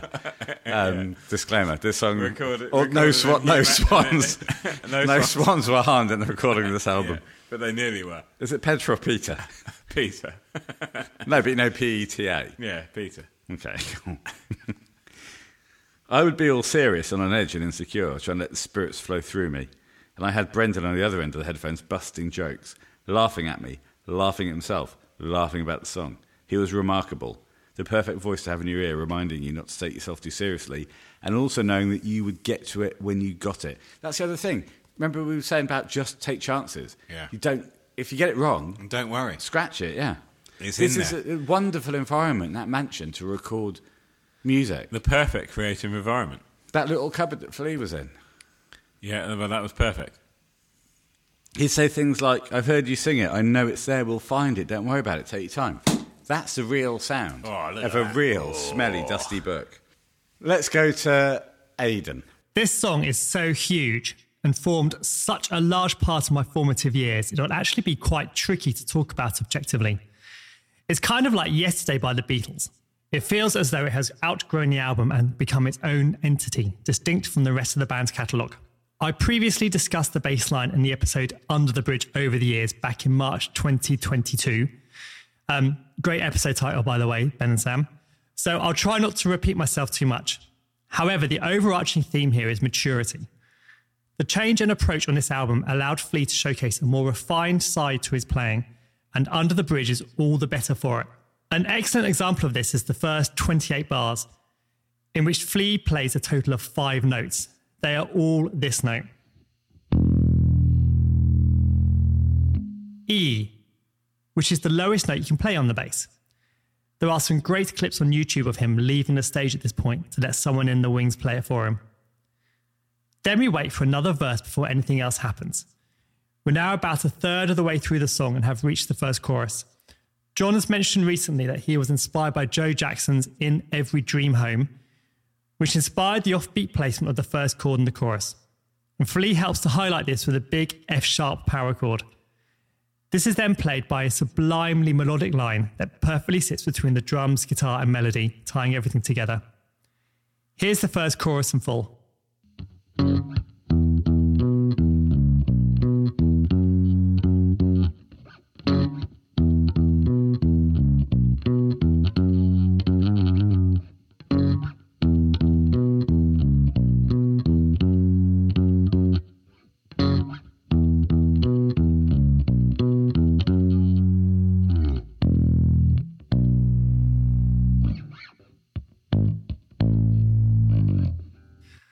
Write a functional bass line that has such a memorable melody and shape is a massive goal for bass players, and I am sure you'll agree that Flea achieves it perfectly here. This part happens twice in the song, and the second time through is a little different. Check out how Flea uses the lower register of the bass in the fourth bar to help add excitement.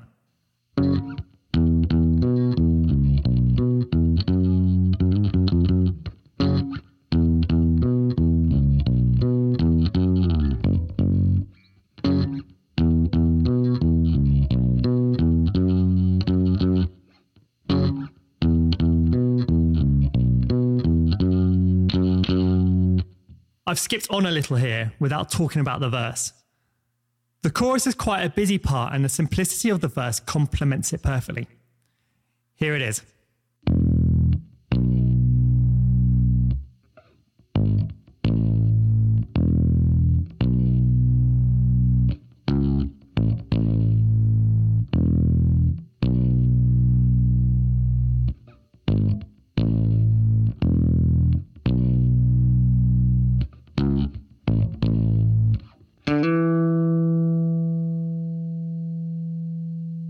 It is literally just root notes, played with Chad's kick drum.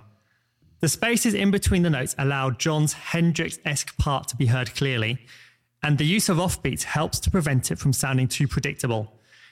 This then finishes with an E that is two octaves higher than Flea's first notes at the end of the first verse. Now we get to the last part of the song. The band gives us a quick six bar glimpse of this before interjecting the F major 7, E7, G major 7 bit. Flea only plays root notes here, so I'll skip over that to focus on the more interesting outro. At first listen, this sounds quite improvised, but as you look at it more closely, you can start to hear the repetition that ties the line together.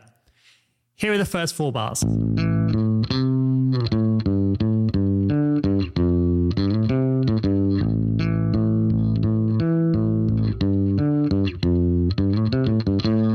Outro is basically just that line, repeated with a few changes until the end of the song.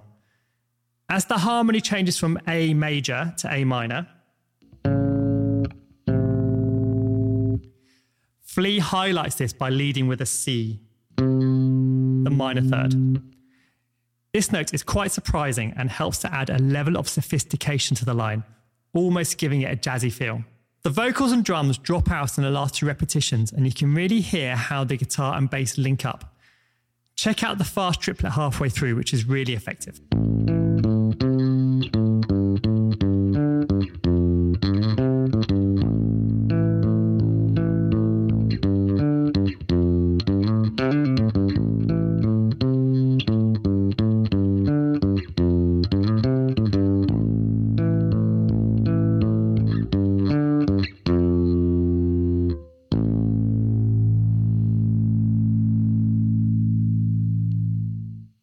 The end of the song.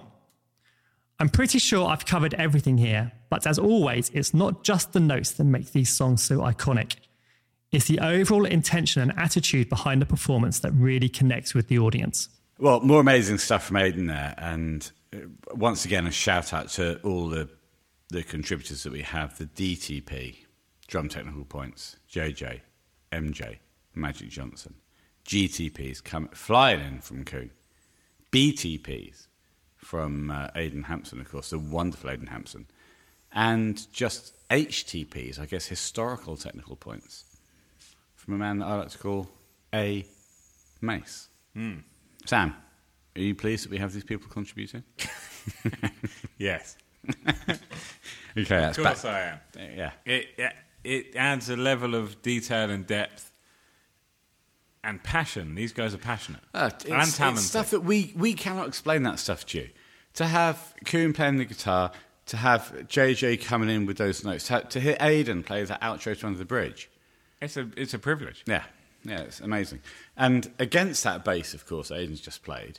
You've got John playing that, playing this song on high chords as well. It's one of the things that works about this song for me is the fact that you have that low bass rumble, the LBR, against John's. Well, um, um, Aidan used the word jazzy when Flea chooses to play the C uh, going to the A Yes. on that kind of A A minor change. The whole thing has a slightly jazzy feel uh, on John's parts to me, but that's the thin tone all the way through. The part on the uh, the held the held chord before the chorus, ring, and then you just hear that fret buzz as he slightly lifts his fingers off. Not not, not on purpose. I don't think that's on purpose because if you play under the bridge, you're okay. You're Yeah. just gassing up that. Um, oh, your new pudding. Yes. Cool. As if you play under the, if you play under, Christ, it's like talking to, a- to a yes no machine. I didn't want to throw you off your stride. No, no, it's fine. If you play under the bridge, when you when you play that that chord, Yes. if you I did that one on purpose. okay, you will kind of sometimes lift your fingers off, and you get that exact that exact same sound. You can't do it on purpose. It will happen every every so often. Yeah, I mean the the beauty and the thank you, Aidan, for, for, for that because that it was just an incredible analysis of Flea's work. His um, choices, you know, the choices made by all the band members in this song, Yeah. are incredible. Yeah. but Flea's decisions are they all they all work. Well, when Aidan said the outro part, and it's a phenomenal outro, when um, the swan's gone, Chad is gone, Oh Christ! but it's just John and Flea left in the song, and it and it comes down to ending. Yeah, Uh, Aidan said it sounds like it's improvised, but it's but it's not. But there's so much variation there, Yeah. which you don't necessarily, because you I, I don't know. Maybe it's just me, but my ear picks up on guitar sounds more than bass sounds. I guess Yeah. that's double yes. Hey, look, keep, keep going. that's fine. This is not. This can't become a thing. But the amount of work that Flea is doing on this song, whilst keeping it so simple, like the verses, he's doing nothing. The the the, the choruses are so melodic. Bum ah, just missing that first beat as um as Aidan picked up. The, it, you can hear it on the broken. What is it? Broken record. Broken record, yeah. Broken Record podcast. Well, he's serving the song, and I, I think there can be no greater example than this. Yeah. Well, that's your name, isn't it? STS. Yeah. You've, you've ditched the middle name Donovan, and I've you just called to. Sam serving the song Townsend. But Flea is absolutely doing that here, and and yes, it, he ramps it up later on to a certain extent, but he he never does anything that is too showy or unnecessary. This is. Well, it goes on with the Chili's because this was the changing of the guard bass wise. Mother's Milk. From the earlier albums, the first, the first four albums, to Mother's Milk, where it started to change slightly. But this is the one, isn't it, where Flea's bass playing style changed. It isn't. He's had he's had two identities, isn't he? As, as he says in, uh, on Funky Monks. You Oh, yeah. He was the the badass uh, slap and pop bassist who Yeah. made a name for himself Yeah. doing that, and he he did the hell out of it, as he says, and he Mm. did it all over the world. And now and now we we see this side of his bass playing personality. And it's as as Aidan said, it's it's a maturity thing, and it's mu- much more mature. It's amazing though because he wasn't that old. No, he At the was time. probably twenty seven. Well, it's evolution, not revolution, I suppose.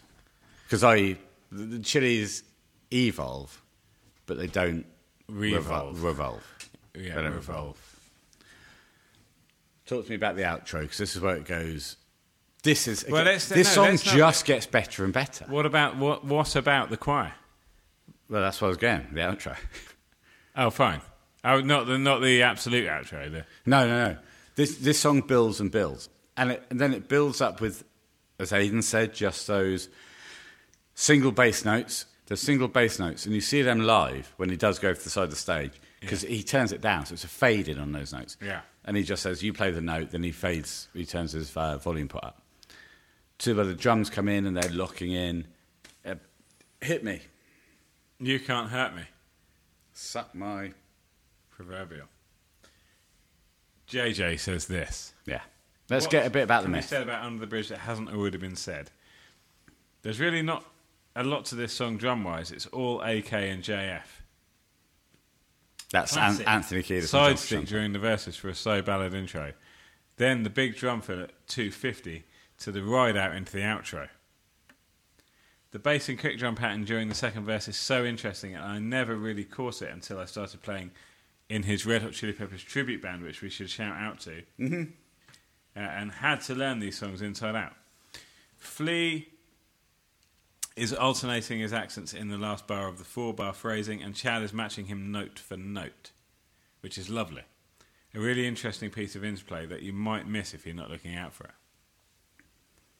Still a beauty of a song. This would be a great song for a, a beginner for beginner drummers to learn.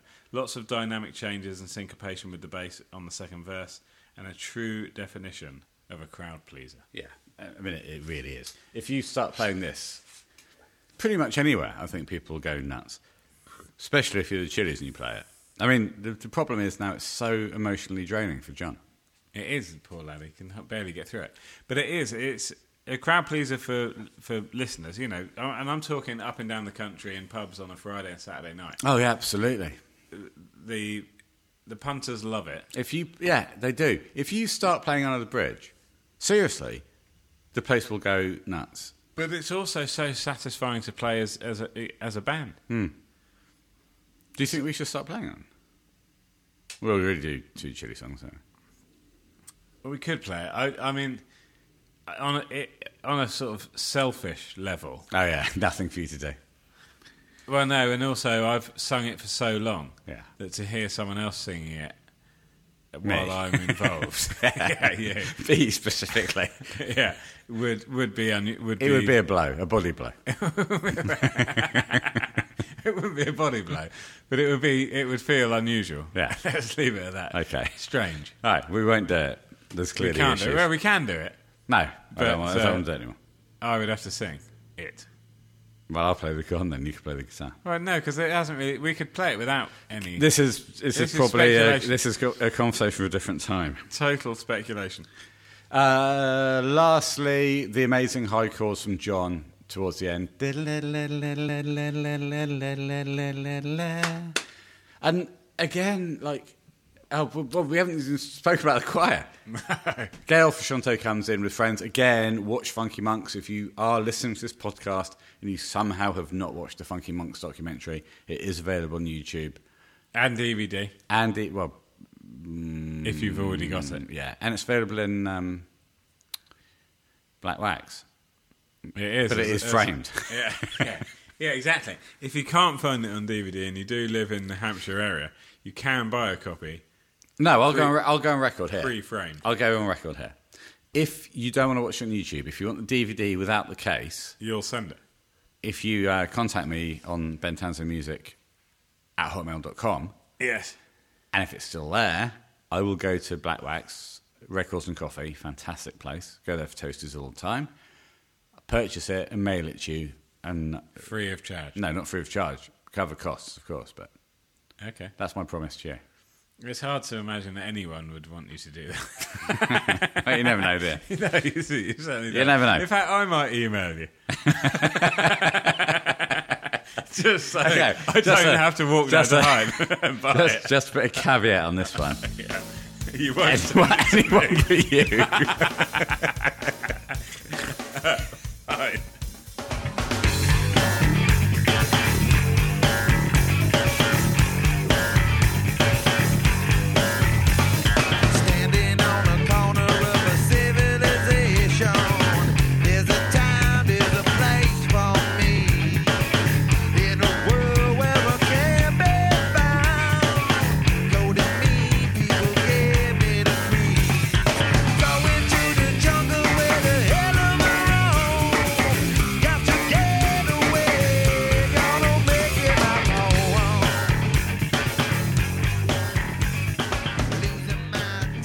So, as I literally come naked out of Naked in the Rain, Yes. I think it's a celebration of the song, um, and I think it's a celebration of the human form. It is, but the, I mean, I came away from this and I said, "What's a great song?" Receives a bad press mainly from you, but there's a lot of good, There's a lot of good within this, Hmm. a lot of good. I agree with you. I think you've changed your tune. Positives. My foot was tapping, my head was nodding. The thing is, this song's got a riff. Like, that, that, that motif. I can understand why the band And- wanted it to be on the album. Uh, but no, the pro- my problem is, I don't like the riff. Oh, And Oh, that is the- a I don't like that the is a yeah, major but the thing is, I don't like the verse riff, but it also carries into the chorus, like naked in the rain. Hmm. then Then, you've got it goes those- back into the riff. Yeah. That's little- then it goes back into the riff. We've got some great things to say about the chorus. I really do like parts of the chorus, yeah. But if you don't get on board with that main riff, you are in trouble.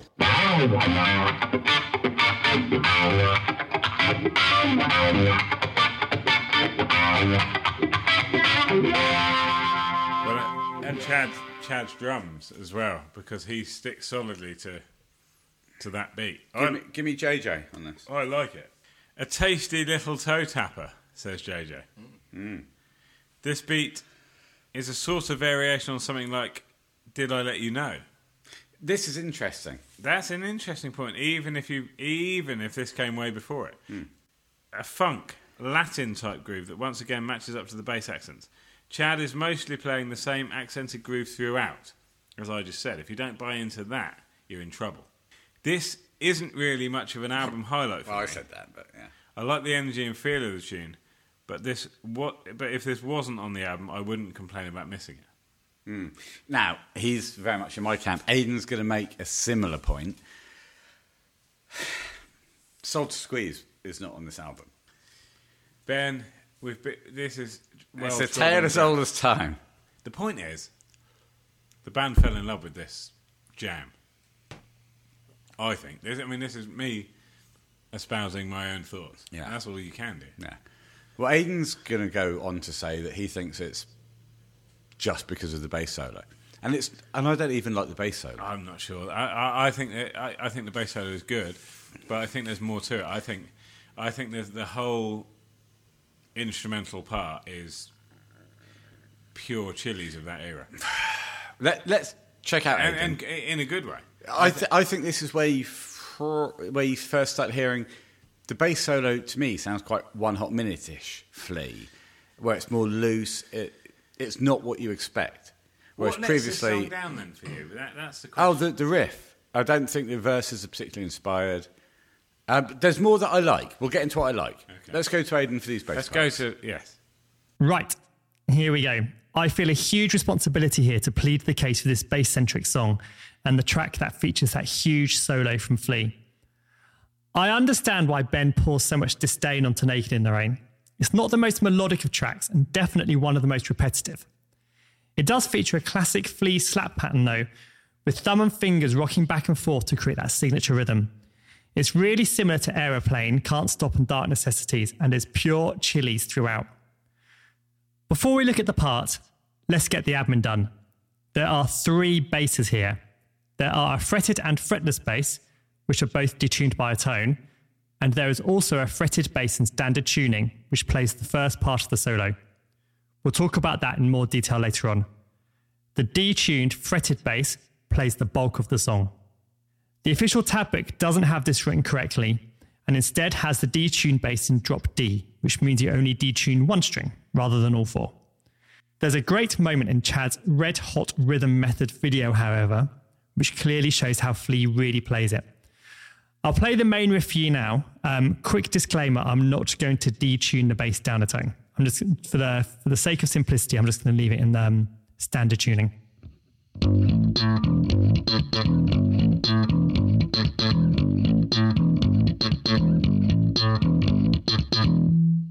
It's based around an octave shape that slides between the third and fifth fret. This then moves up a fifth for the latter half of the verse. It's basically the same line, just transposed.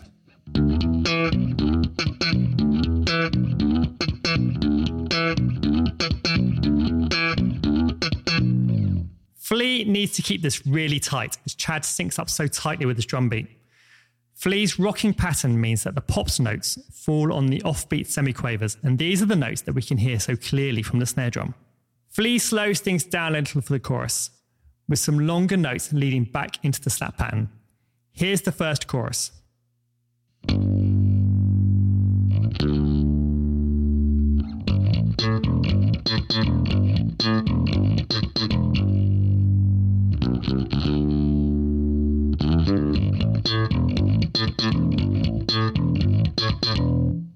The following courses are really similar. Okay, I've skimmed through that a little to allow more time for the bass solo. I think it's fair to say that the success of Under the Bridge will have brought a new audience to the band with this album, and this might be the first time they've heard Flea play like this. We've heard him play plenty of solos before, notably in um, Mother's Milk Stone Cold Bush, but just imagine what it would have been like to have Flea's virtuosity thrown at you for the first time with this track. I have to give a huge shout out here to Cohen from the YouTube channel Red Hot Chili Riffs.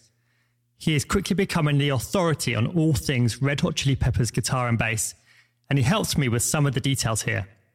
There are two basses in the solo.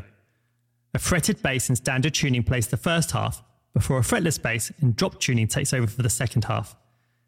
The change from fretted to fretless offers a nice change in tone, but I have no idea why the fretless bass was detuned down a tone. I guess this is another example of the experimentation and productivity that Rick Rubin brought to the sessions. We start in the key of F, but it isn't long before Flea leaves this and moves to E and then G. It flies by at a rate of knots, so I'll play it for you more slowly. Listen carefully to the note choice. There are plenty of moments of chromaticism and awkward intervals that really give the line a quirky feel.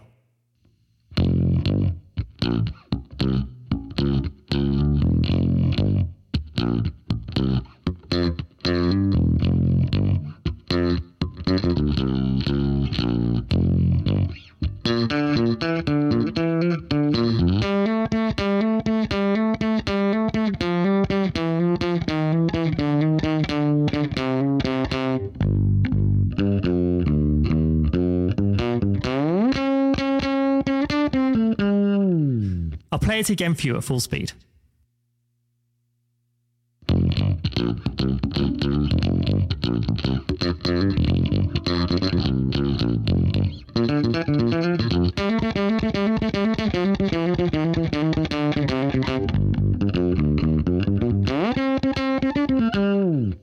That pretty much covers the whole track, with the last two minutes of the song being a repeat of the first few riffs.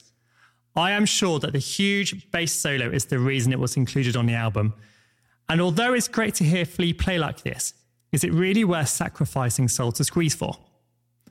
I'll let you make up your own minds. So coming out of that, I think the question is, and thank you, Aidan, that was amazing. Do you want this on the album or Soul to Squeeze? I'm, I'm in very firmly in the Soul to Squeeze camp, even though I will be more positive about the song shortly. For me, it's not. And it is for you. the argument of including Soul Squeeze over any song. Yeah, if you know, if we're choosing this to be the sacrificial lamb, Hmm. we have to ask why is that? It's not very good. But the, the the fact that Soul Squeeze wasn't on the album was not down to the fact that Naked and the Rain is bullshit. We, Dave, If- if Dave, indeed it Dave is. spoke. No, well, it's not bullshit. And uh, despite the fact that I've gone on record numerous times One saying it too is many bullshit. ballads, man. Yeah, no, that was the that was the thing, wasn't it? And at the time, they've said since decisions were made that might not have been the best decisions. Just be brave. This isn't Chili Sound. You can't have another ballad. You can't have I Could Have Lied, Under the Bridge, and Soul to Squeeze on the same record. I would argue with the um, Well, it- with 2020 hindsight that you can. Well, I would also argue that if you want to put Soul Squeeze on, you don't necessarily have to not put Naked in the Rain on. It's already a long album. Just pop them both on. Anyway, let's talk about the reasons why I now like this. Okay. Let's, let's talk about the bass solo as well. But why do you like it? Well, I like the bass solo. That's a, a focal point for the whole song. But I also think, yes, it's a throwback to Flea's, you know, classical technique. But you're also seeing new elements. You've got the lovely naked. Oh, that's. I mean, that's great. Yeah. That's you know, great. You've got you've Those got- long notes where it really You've opens got up. the development coming along with the old style bass playing. We'll I- not argue with that. No, Those long notes, because the whole song's very busy. Ding, tick, tick, ding, ding, That kind of. It's almost like Suck My Kiss, actually. Ding, ding, ding, ding. Is that one to three as well, fretwise? You think about how this song goes repeatedly. That kind of riff. That's Suck My Kiss. That's very similar. Yeah. I've just realised. Uh, yeah, but then it, so it's very busy. But then you're right, it opens up.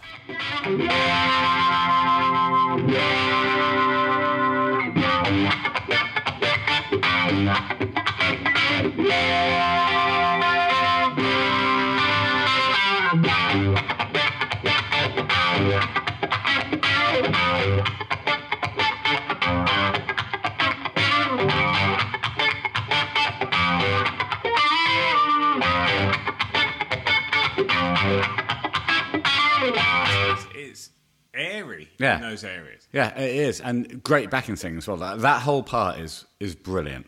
I think the Swan shines. Maybe not lyrically.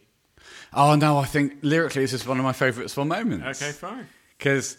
Uh, Doctor Dolittle, what's your secret? Give it to me, Doctor. Don't keep it. I love that. Can we, let's let's do that. Um, let's do that as the outro.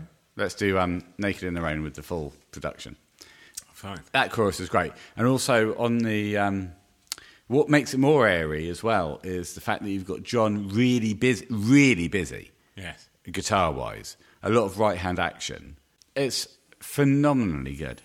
Um, can I, can you believe I've just said that about Naked in the I Rain? can, yes, it's because- phenomenally good. That part of that particular song. Chad's hitting it hard. And I think, as um, Aidan said, there's there's that huge relationship between and the close relationship between the bass part and the drums, and it is so repetitive. Yeah, don't we know it? I think that's its downfall. Hmm. I've just said that I like the slow arpeggios. Let's go to Kuhn to see what he's got to say about the recording.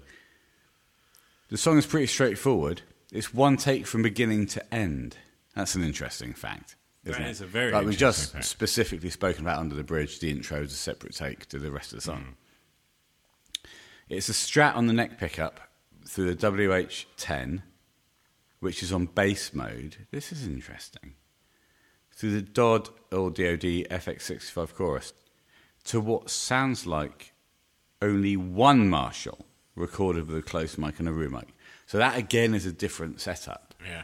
So a, a close mic will give you the tightness of the sound, and the room mic will pick up then like the natural ambience or, or, or ambience of the of the of the room. No, I, I personally say ambience. Yeah, I say ambience too. John has the DS2 in the pre-chorus. Oh, that's yeah, it's cool. Where he's uh, like, um, da da da da da da da da, like naked in the jungle with uh, whatever. What's he naked with? A killer whale. A killer whale. But that the guitar part's cool. It's got a lot more distortion on it. Yeah. And it's very slidey power chords. Well, exactly. Yeah, it's good. It's This good. what I mean. Look, They hang on. I just I will said get up. off the hate train, people. Well, I have been on the hate train for this song But a you're not long now. time. Admit you're off the hate train. I'm off the hate train. Right, fine. So you're just now on the platform, or are you going to get onto the love train? Well, I'm not going to do that. Is there an in-between train that's taking me you- perhaps to just uh, the me- the mediocre train? No. Well, it's problematic. This song. Get it off the album. I'm, I'm sticking to that. on the album. No, I'm, get, I'm sticking with this. Get it off the album. There's so much more that could have been done with this space because you say add another one on. Cassette length might have not allowed it.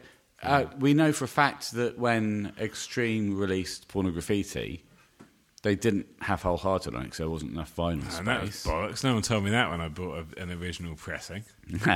but that's the facts. You, you've got to have space for these songs to literally Fit on a record. go on the space that's available. There's Right. only so tight you can squeeze the grooves. I think there's a hell of a lot going on. I think the Swan is fantastic here. Again, easy power, easy vocal delivery on what is not easy. So let's let's give him credit here. Oh, And you- absolute due, yeah. You're saying great lyric, great lyrical content. Well, I love I'm, uh, I'm not saying that particularly. I'm saying I like the bit where he sings about. Well, I like the guitar part where he sings about uh, killer whales.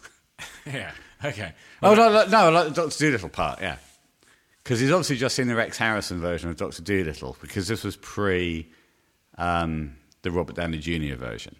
Oh, So, very, doc- oh, very much. so that's important because Doctor Dolittle, for those who don't know, is a doctor who can talk to the animals. He's Specifically, not lazy. No.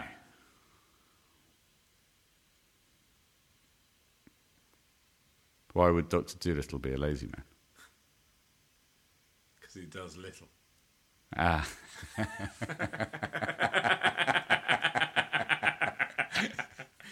yes, He's got it. He's got it. it took a while. It was slow. I just let it, let it lay. Yeah, let it just let it linger. Yeah. No, he's a Cranberries reference. He's a you know He's a busy man. he's a fully qualified vet. He's a fully qualified veterinarian, yeah. and also can can- talk can talk to animals. Which is a bonus. So I think the Swan's seen that film Yeah. and is now singing about Doctor Dolittle.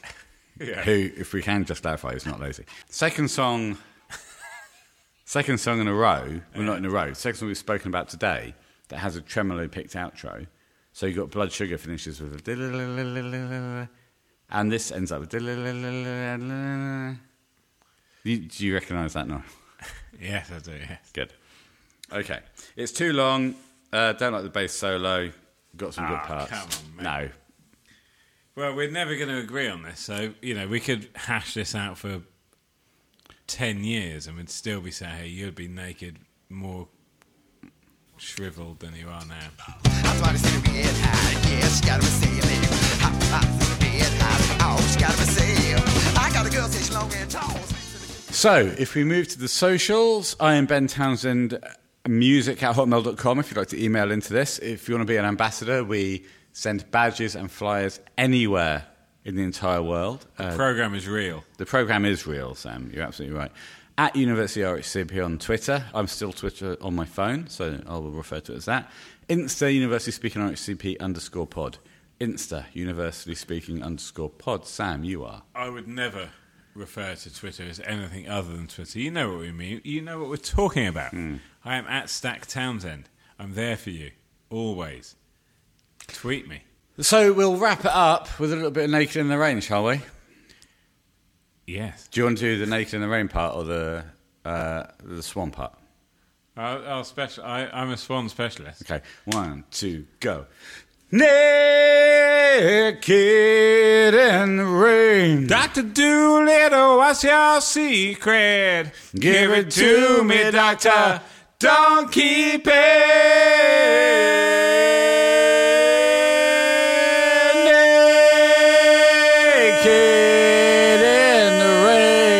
Rain. do, little? what's your secret? Give it to me, doctor.